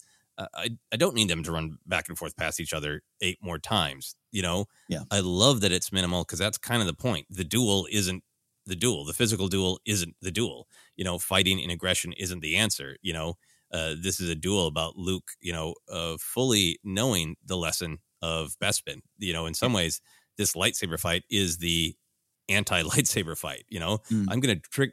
Everybody thinks the fight's the big thing, uh, including, you know, my my broken naive nephew. Uh, I'm gonna let him think he's having the big fight that everybody thinks uh, that's what a Jedi is gonna be about. I'm gonna use that, you know, Yeah. to show people that's not what it's about. You know, uh, and that's not to me Luke talking to the audience. That's Luke talking to the audience of Kylo. You know.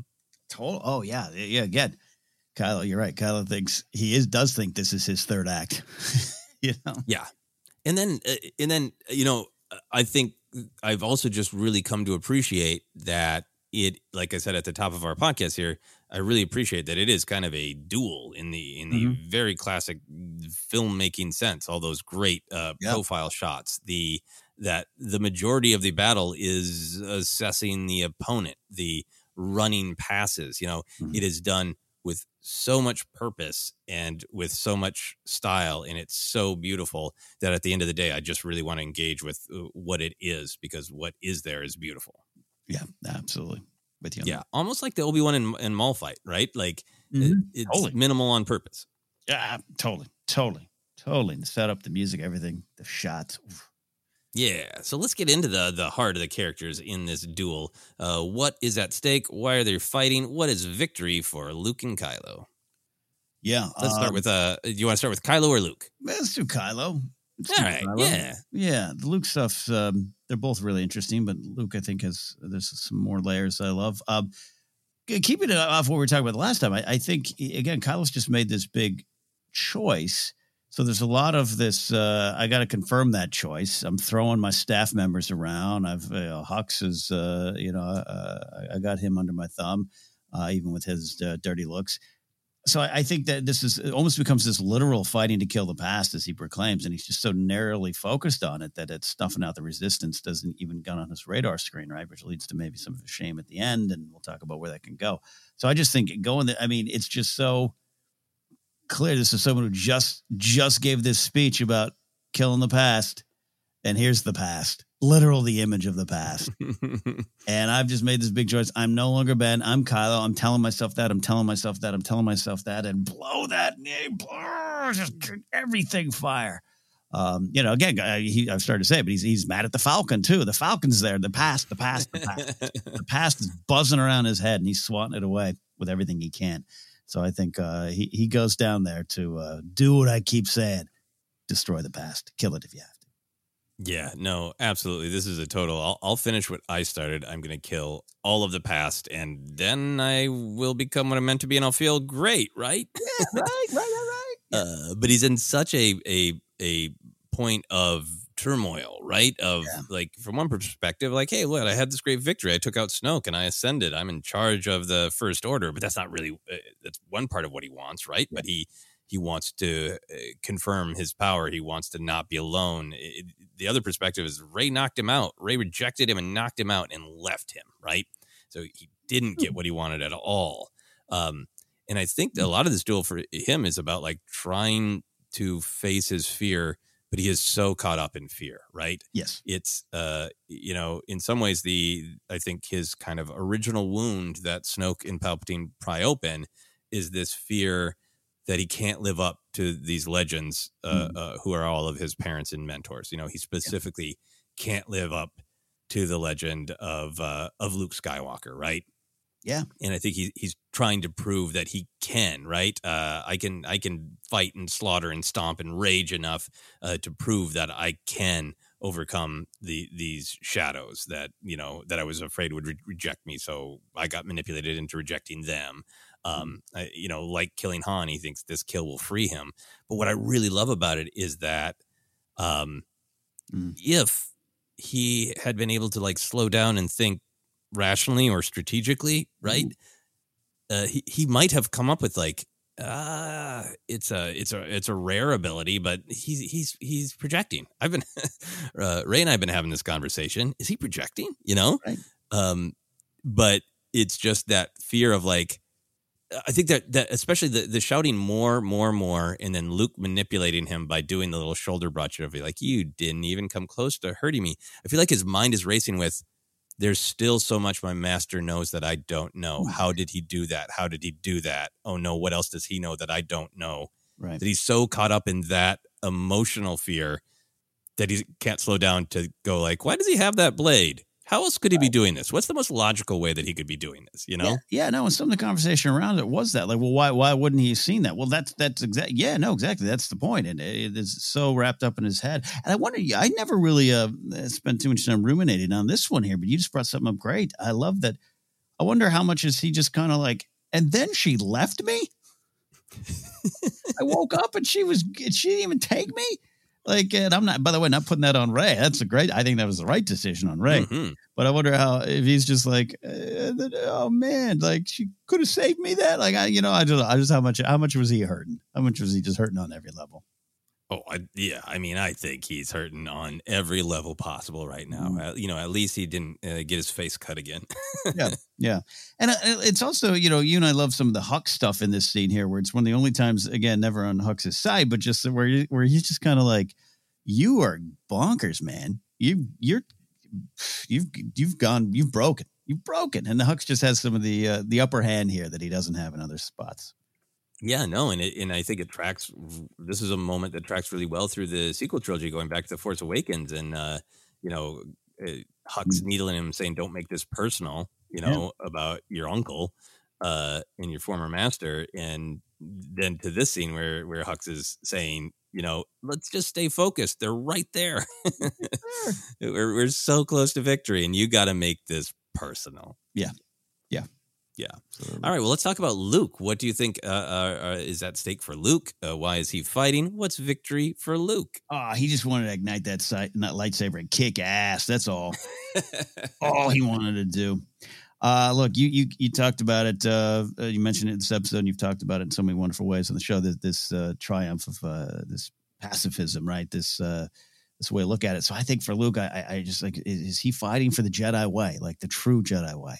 Uh, and, and it's this confirmation that the choice to be heroic or at least make the choices that benefit the greater good are, are right, but he needs to do it as a true Jedi and not necess- necessarily even as Luke. Because I don't know, maybe maybe Luke at some point would have run down that hill and fight in person. I don't know, but he's staying true to his big choices. He's upholding the tenets of the Jedi Order and providing the spark that was needed, not the one that was asked for, and helping to preserve the the next generation for their fight. All those big kind of themes. They're trailer themes, right?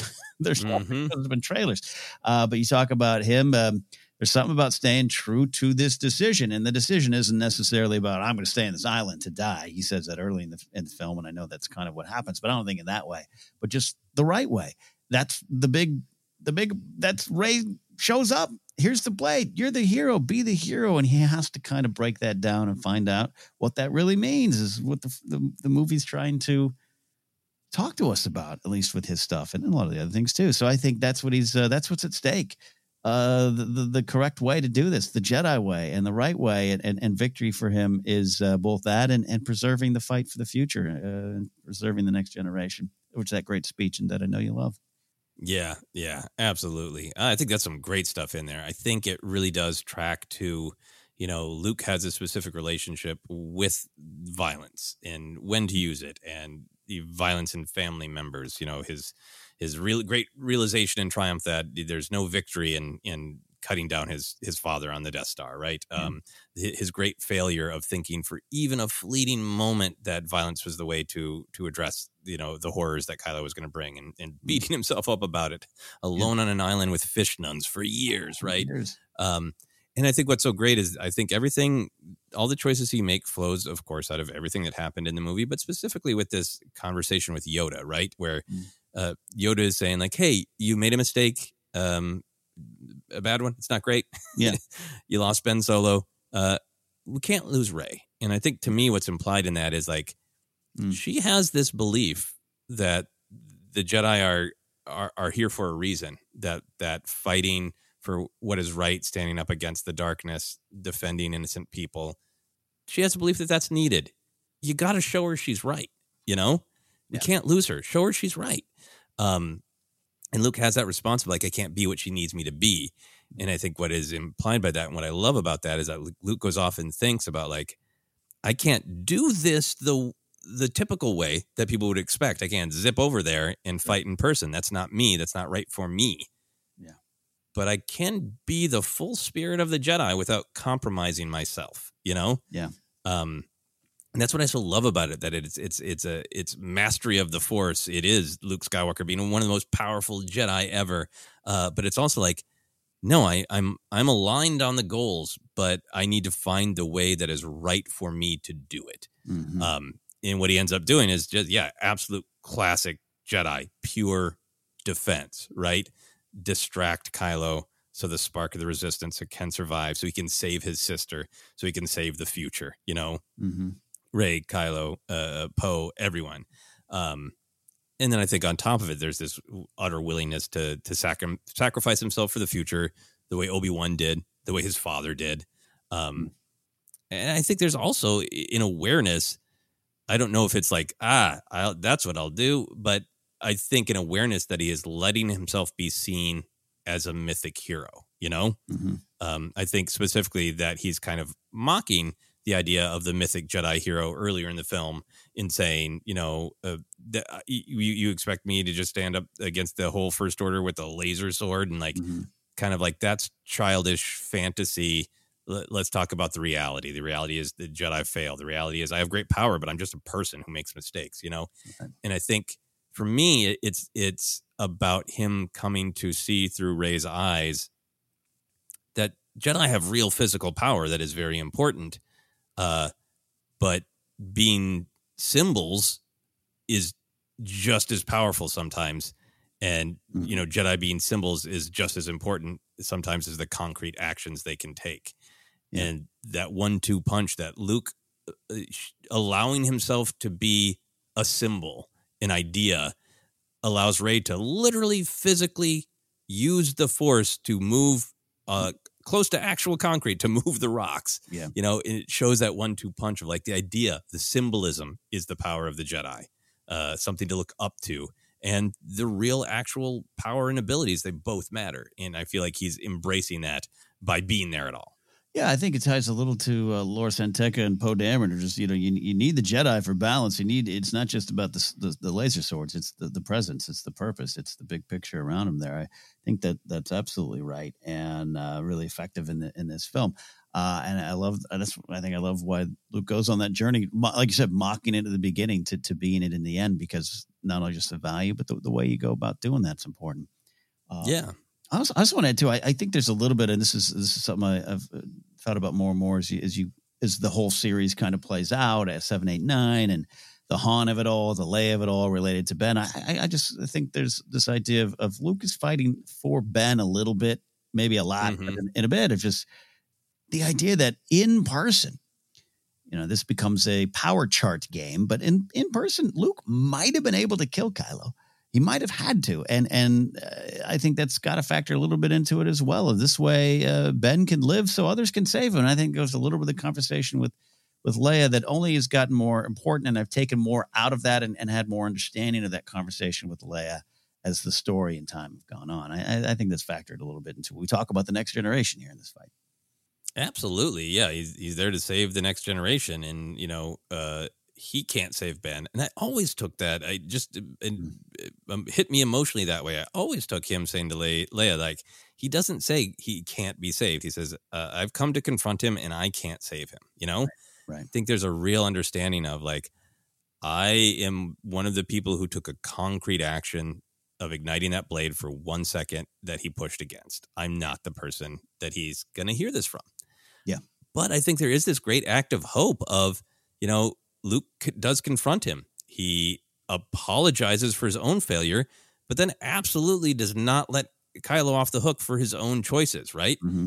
and to me, I think, you know, talking about what, what are Luke's motivations, what are his goals, I think, I think one of them is, um, I think the big picture is, you know, the, the Jedi in theory are there to create balance by holding the dark side back. Yeah. He's literally physically doing that Mhm. yeah in this battle.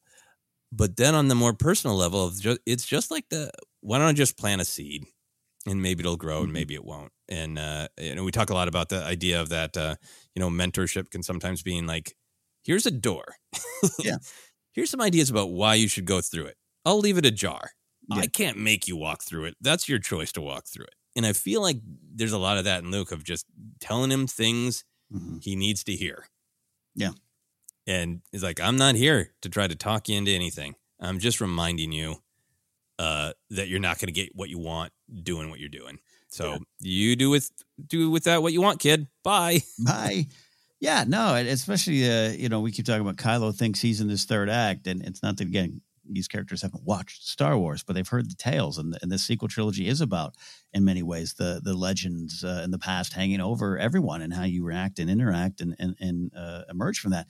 And so I think there's I love that stuff of like, oh, I get you come you come to save me. Is that what you think's happening? And just that simple.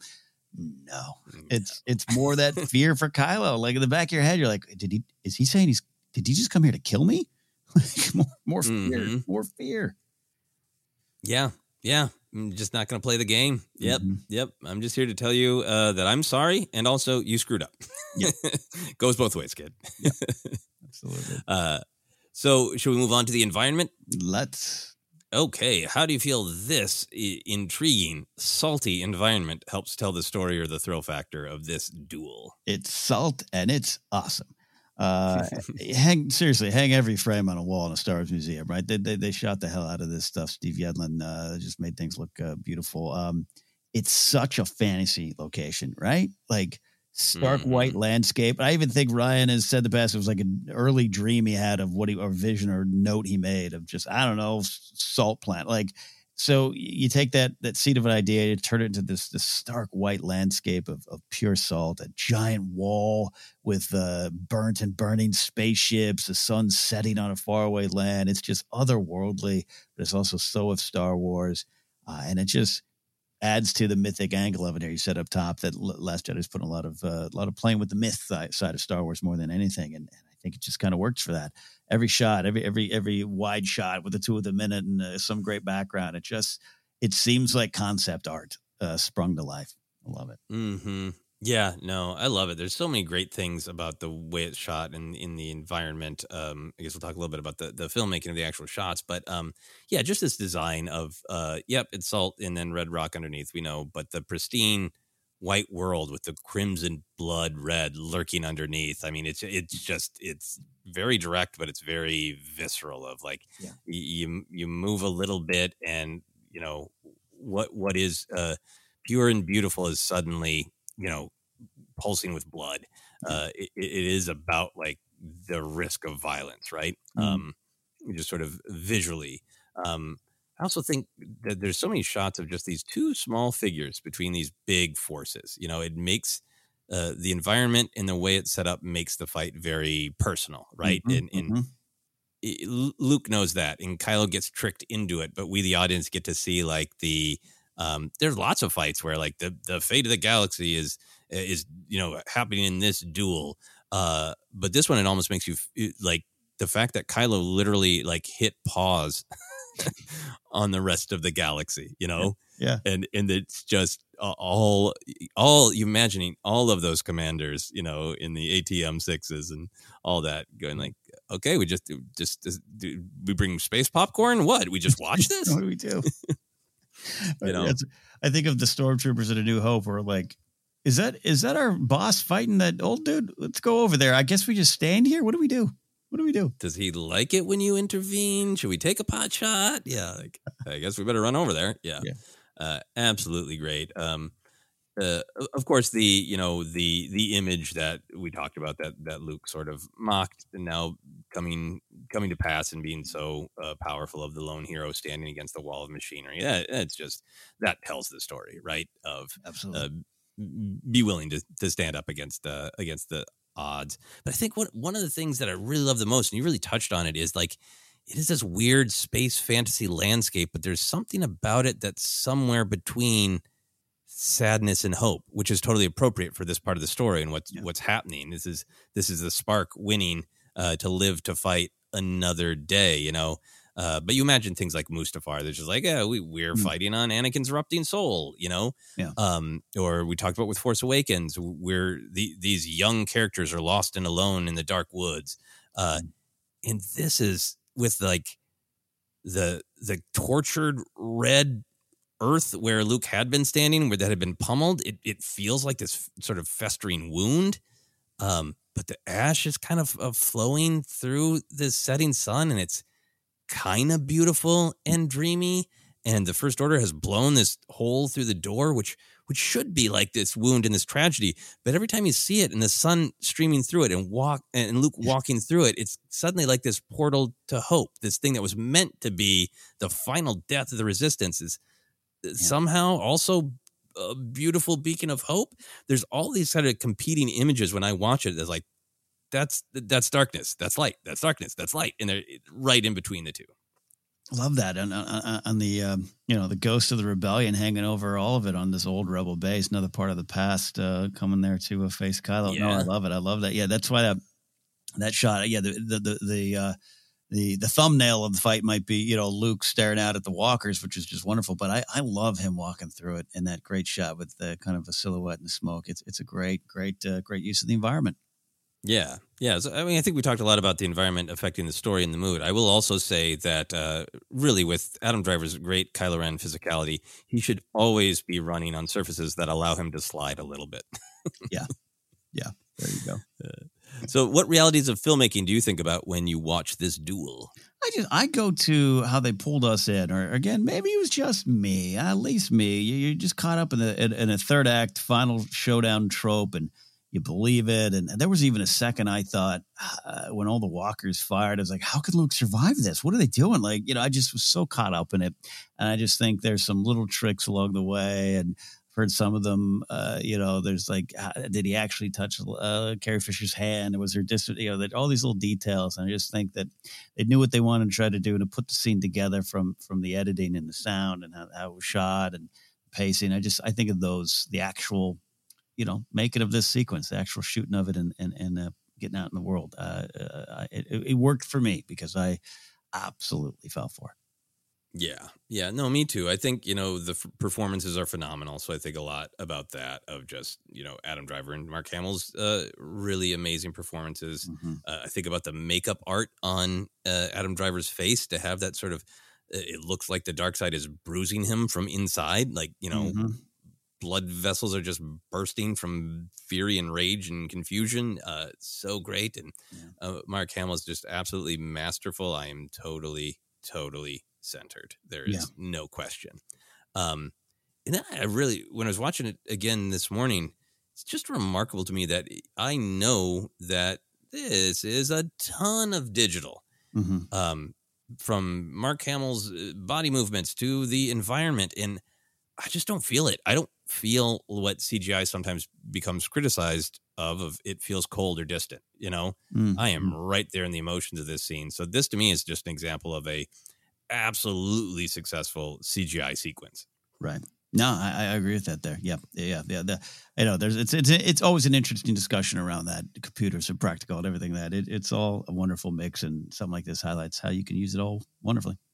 Yeah, yeah, and then uh, uh, in terms of the sort of choreography, uh, you know, uh, uh eagle-eyed fans, uh, particularly I think Rey and Kylo fans, have picked out that Kylo's sequences of slashes toward Luke are similar to Rey's practice on Ahch-To when she cuts the rock, and I think that is it's great that that's there in Last Jedi to really underline their connection. But one of those moments that really is like, "Hey, dyad," yeah, yeah, builds really well to Rise of Skywalker.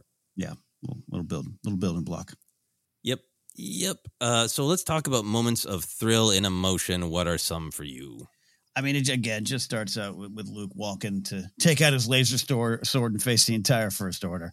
Uh, everything about it, uh, love that. Uh, so that sets up, though. I got to say, uh, you know, and I, I always kind of focus on the preamble, I guess, but that first walker getting into a position to fire with that metallic groan is just such a wonderful Star Wars little nerd chill moment of just gunk. And I know that was like gorilla sounds and everything that went into it.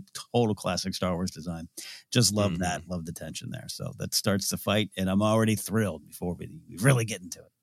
Yeah, I mean, really, when Luke just first walks out there, and there is the you know the shot of him against the the army, it is it's one of my favorite shots in Star Wars. Yeah. It's just great. Yeah. But yeah, I know. I you know what I love about the the little Walker adjustment too is this. It's also just like it's totally George Lucas pulpy adventure serial of like, mm-hmm. sure, I'm I'm sure you could make up a technical reason Mm. of why that walker basically has to like roll its shoulder before it fires. but it's so about the flavor and the mood. It is not about logic or technology. Yeah. Like there's, and I love it for that because Yeah. it's it's it's organic, not mechanical. Uh, even though it's literally a, a machine, it is Right, it's, right, it's right. about storytelling. It's about making a choice that feels organic. Of wouldn't it be great if the gorilla walker kind of settled before it fired?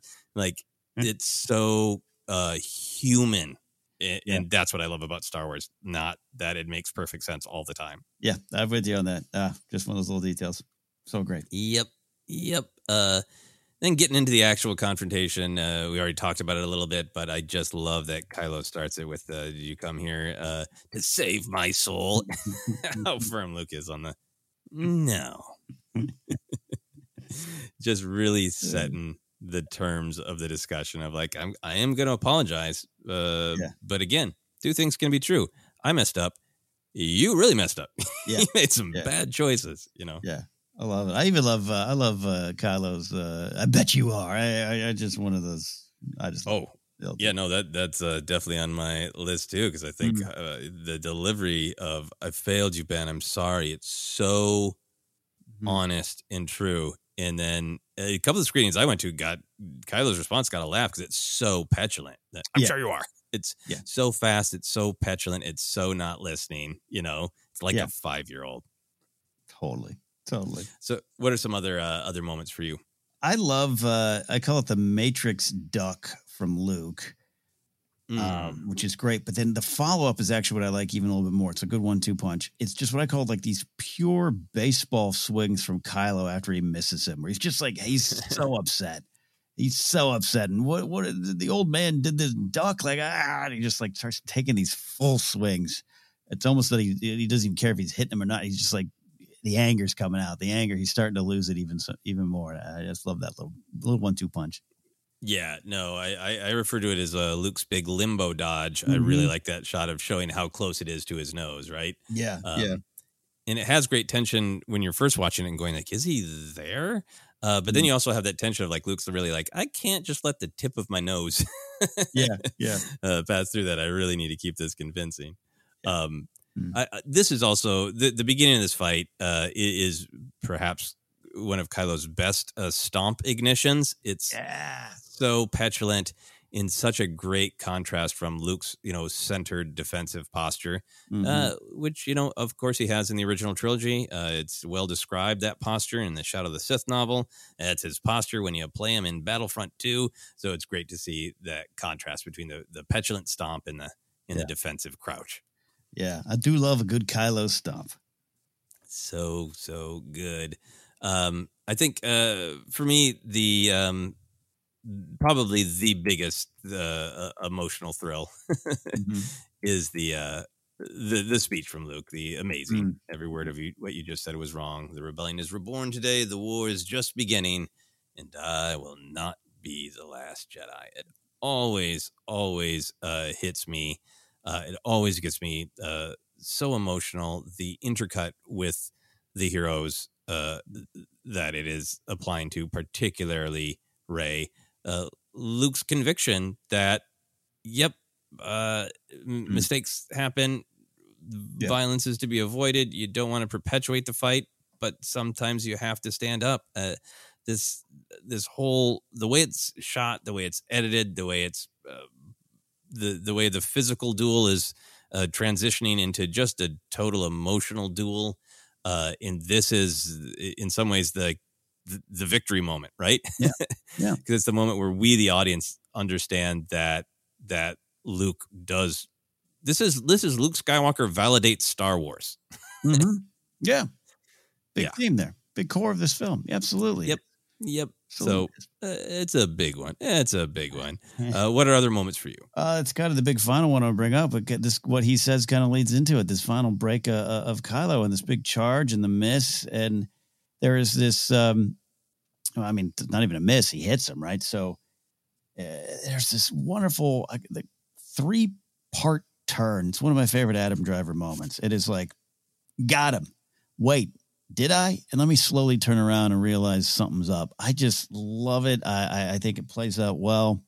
Uh, because also, especially going back to the early viewings or, or the very first one, I'm in that same spot as Kylo, right? I I, I think I'm really I, am like I'm not recognizing why Luke's here. I'm not seeing the lightsaber. I'm not picking up on the salt. I'm I'm Kylo in this, and so I think it was uh, it's just a great great way to to, to build up the reveal, uh, which is also a big throw moment. But I just love that little moment. Yeah, no, the the the slow turn is absolutely great, especially after just not hearing anything that Luke said. Yeah, maybe Mm-hmm. I think it probably lodged in his soul because it's the, basically a very similar thing that Rey says to him at the beginning of Rise of Skywalker, like, Yeah. Uh, killing me is just going to haunt you the way killing your father is haunting you. Yeah. Um, and not listening to that at all. The big baseball swing, as you said, Yeah. total lack of any elegance of you know the Jedi arts. Yeah, yeah. uh, and, but I feel like that slow turnaround is allowing the audience to be right in sync with Kylo, get a, just a little bit ahead of Kylo. but for me, I wrote down my my final favorite moment is that final slow poke where he Mhm. and I really appreciated exactly the editing choice when I watched it today. Of you know, by the time Kylo's turned around, the audience is going, something's not right. Luke has tricked him in some ways. Luke maybe not there, Mhm. and then the lightsaber goes through, and his eyes flick up, and on the eye flick up is when we jump to the edit of Ascension, really, of Luke floating from the highest spot of the first Jedi Temple. You know, it's uh, and it's edited so well to have the eyes flicking up uh, with realization from Kylo, leading us into this, you know, huge applause moment. You know, Yeah. and and what a great film. We're like, uh, an older man is floating, Yeah. Yeah. But it's clearly an image of victory. Huge applause. Well, what I love about it too, and, and and this is breaking it down even you know beat by beat by beat by beat, but it, it, it the the reveal of Luke on the island, the applause that did happen, and and the, and the joy that come from that was not maybe at the reveal, but at the confirmation of what we are realizing two seconds before before Kylo, like you said, we're ahead of Kylo, and so it's Mhm. like you're you're right. Wait a second, and then it's like, I yeah, I, that's that's it. that's the thing. I knew it the whole time. Yeah, uh, it's part of the reaction. Yeah, uh, so powerful, so great. Uh, any other moments that you want to talk about before we wrap up? No, no, no. I think we hit them all there. Yeah. So at the end of the battle, uh, h- how do you think Kylo is affected? We've we've been in Kylo's head for a lot of this episode. Uh, where do you think he's at? I think he is more certain that he's got to do it the quote Kylo way. Uh, he can write some pamphlets on that, meaning he's just been absolutely played as a fool in front of Hux, the First Order, uh, and anyone who thinks he's watching. Maybe he thinks Rey is watching on a monitor. I don't know, and he knows that he can't kill the past. Like literally, it's uh, he knows he's wrong, and maybe he maybe even he'd love to send mom a text but he, he's so on unsteady ground. He's so unsettled. He's so angry that the only thing he can do is just say, I'm right, but louder. And Mhm. that's kind of uh, a lot of what's going on. He picks up those dice and they disappear, and then Hux is giving him the mm-hmm, uh, bad day at the office. Uh, you know, so it's just, it, he knows everything, but it's only going to drive him forward, unfortunately, uh, in a bigger way. Yeah, I I really love that the the scream of no right when he realizes he's been had and like Mhm. all of his fears are confirmed. Uh, his master, his old Jedi master, did know something he didn't. Uh, Hux knew something he didn't. Not that Luke was a force projection, but that he was being played. That he should have just charged forward. You know. Yeah. Um, all of his fears confirmed, right? His inability to kill the past and, and become what he wants to, to be. But then between the dice and, and Rey shutting the door on their connection, I think Yeah. it leaves him in this great, great uh, point of like, what do I want? Do I want to destroy it all? Do I want utter dominance, or do what I is what I really want connection? Yeah. because I didn't get either of them. Mhm. I think the fact that he's sort of a loser on two fronts at the end of this, of like, I- I'm sure I'm in charge of the first order, and and I can you know uh, push into that as as he's going to in between the films. Uh, Mhm, but mhm. I did I didn't kill the past. I didn't crush everyone and, and prove my absolute dominance. And uh, I don't have any connection that I maybe would have wanted with my father, with my mother, with Luke, and I don't have it with Rey. And I got nothing. I got nothing but Hux's giving me the stink eye. Yeah. I'm going to go hang out with my friends from college. We're going to get the band back together. I'm going to go run the galaxy, and then you know threats emerge. So I better go get that helmet and put my shield on and destroy all threats to me. Yeah. Yep. Uh, raging across the galaxy. Mm-hmm. Great thoughts. So, out of 10 lightsabers fully ignited, how many lightsabers do you personally give this duel? Sticking where I was, nine out of 10. And at least two of those points are for the themes and what's going on. Because I do agree the fight itself uh, is different and shorter than maybe you'd expect, or maybe at times even want. But I think just everything about this, everything we've talked about the look, the feel, the stakes, the themes uh, the screams, the groans of the walkers. It is a nine out of 10 for me. Yeah, the sound of the blades, the staring, the posturing, all that. Yeah, I'm giving it nine out of 10 eh, as well.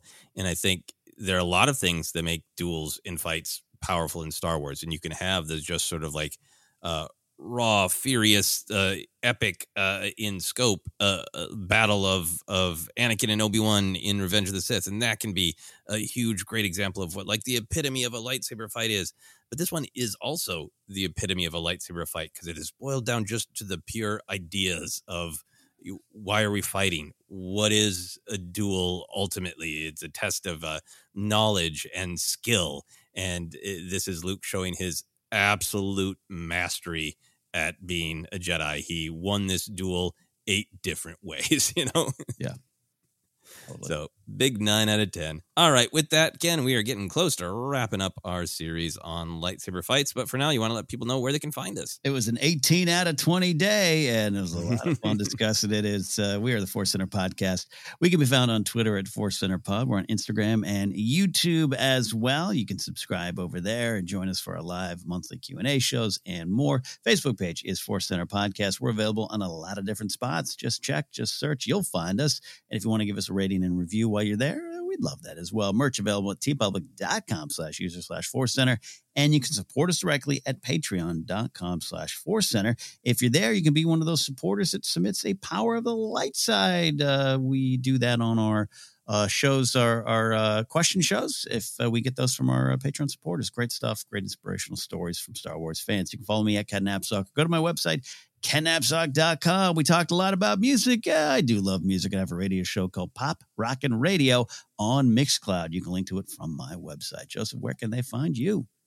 Yeah, you can find me on all the social media Twitter, Instagram, TikTok is at Joseph Scrimshaw. And you can check out my website, josephscrimshaw.com, for links to all the other stuff I'm doing, including as this episode is dropping, I'm in Minneapolis at the Great Convention Convergence. So if you are listening to a Star Wars podcast and then going to Convergence, uh, come see my shows. All that information is on my website, josephscrimshaw.com. But for now, for myself, for Kylo's angry stomp, and for Ken, this has been Force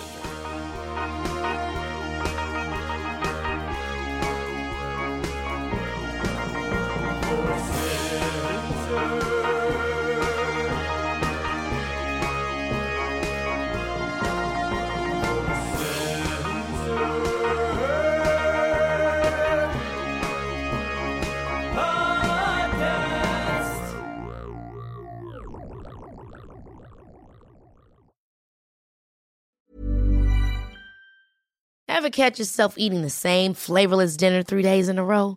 Dreaming of something better? Well, HelloFresh is your guilt free dream come true, baby. It's me, Keke Palmer. Let's wake up those taste buds with hot, juicy pecan crusted chicken or garlic butter shrimp scampi. Mm. Hello Fresh. Stop dreaming of all the delicious possibilities and dig in at HelloFresh.com. Let's get this dinner party started. Hi, I'm Daniel, founder of Pretty Litter. Did you know cats tend to hide symptoms of sickness and pain? I learned this the hard way after losing my cat, Gingy. So I created Pretty Litter, a health monitoring litter that helps detect early signs of illness by changing colors, saving you money and potentially your cat's life. Pretty Litter is veterinarian developed, and it's the easiest way to keep tabs on your fur baby's health right at home. Go to prettylitter.com and use code ACAST for 20% off your first order and a free cat toy. Terms and conditions apply. See site for details. Even when we're on a budget, we still deserve nice things. Quince is a place to scoop up stunning high end goods for 50 to 80% less than similar brands. They have buttery soft cashmere sweaters starting at $50 luxurious Italian leather bags, and so much more. Plus, Quince only works with factories that use safe, ethical, and responsible manufacturing. Get the high-end goods you'll love without the high price tag with Quince. Go to quince.com/style for free shipping and 365-day returns.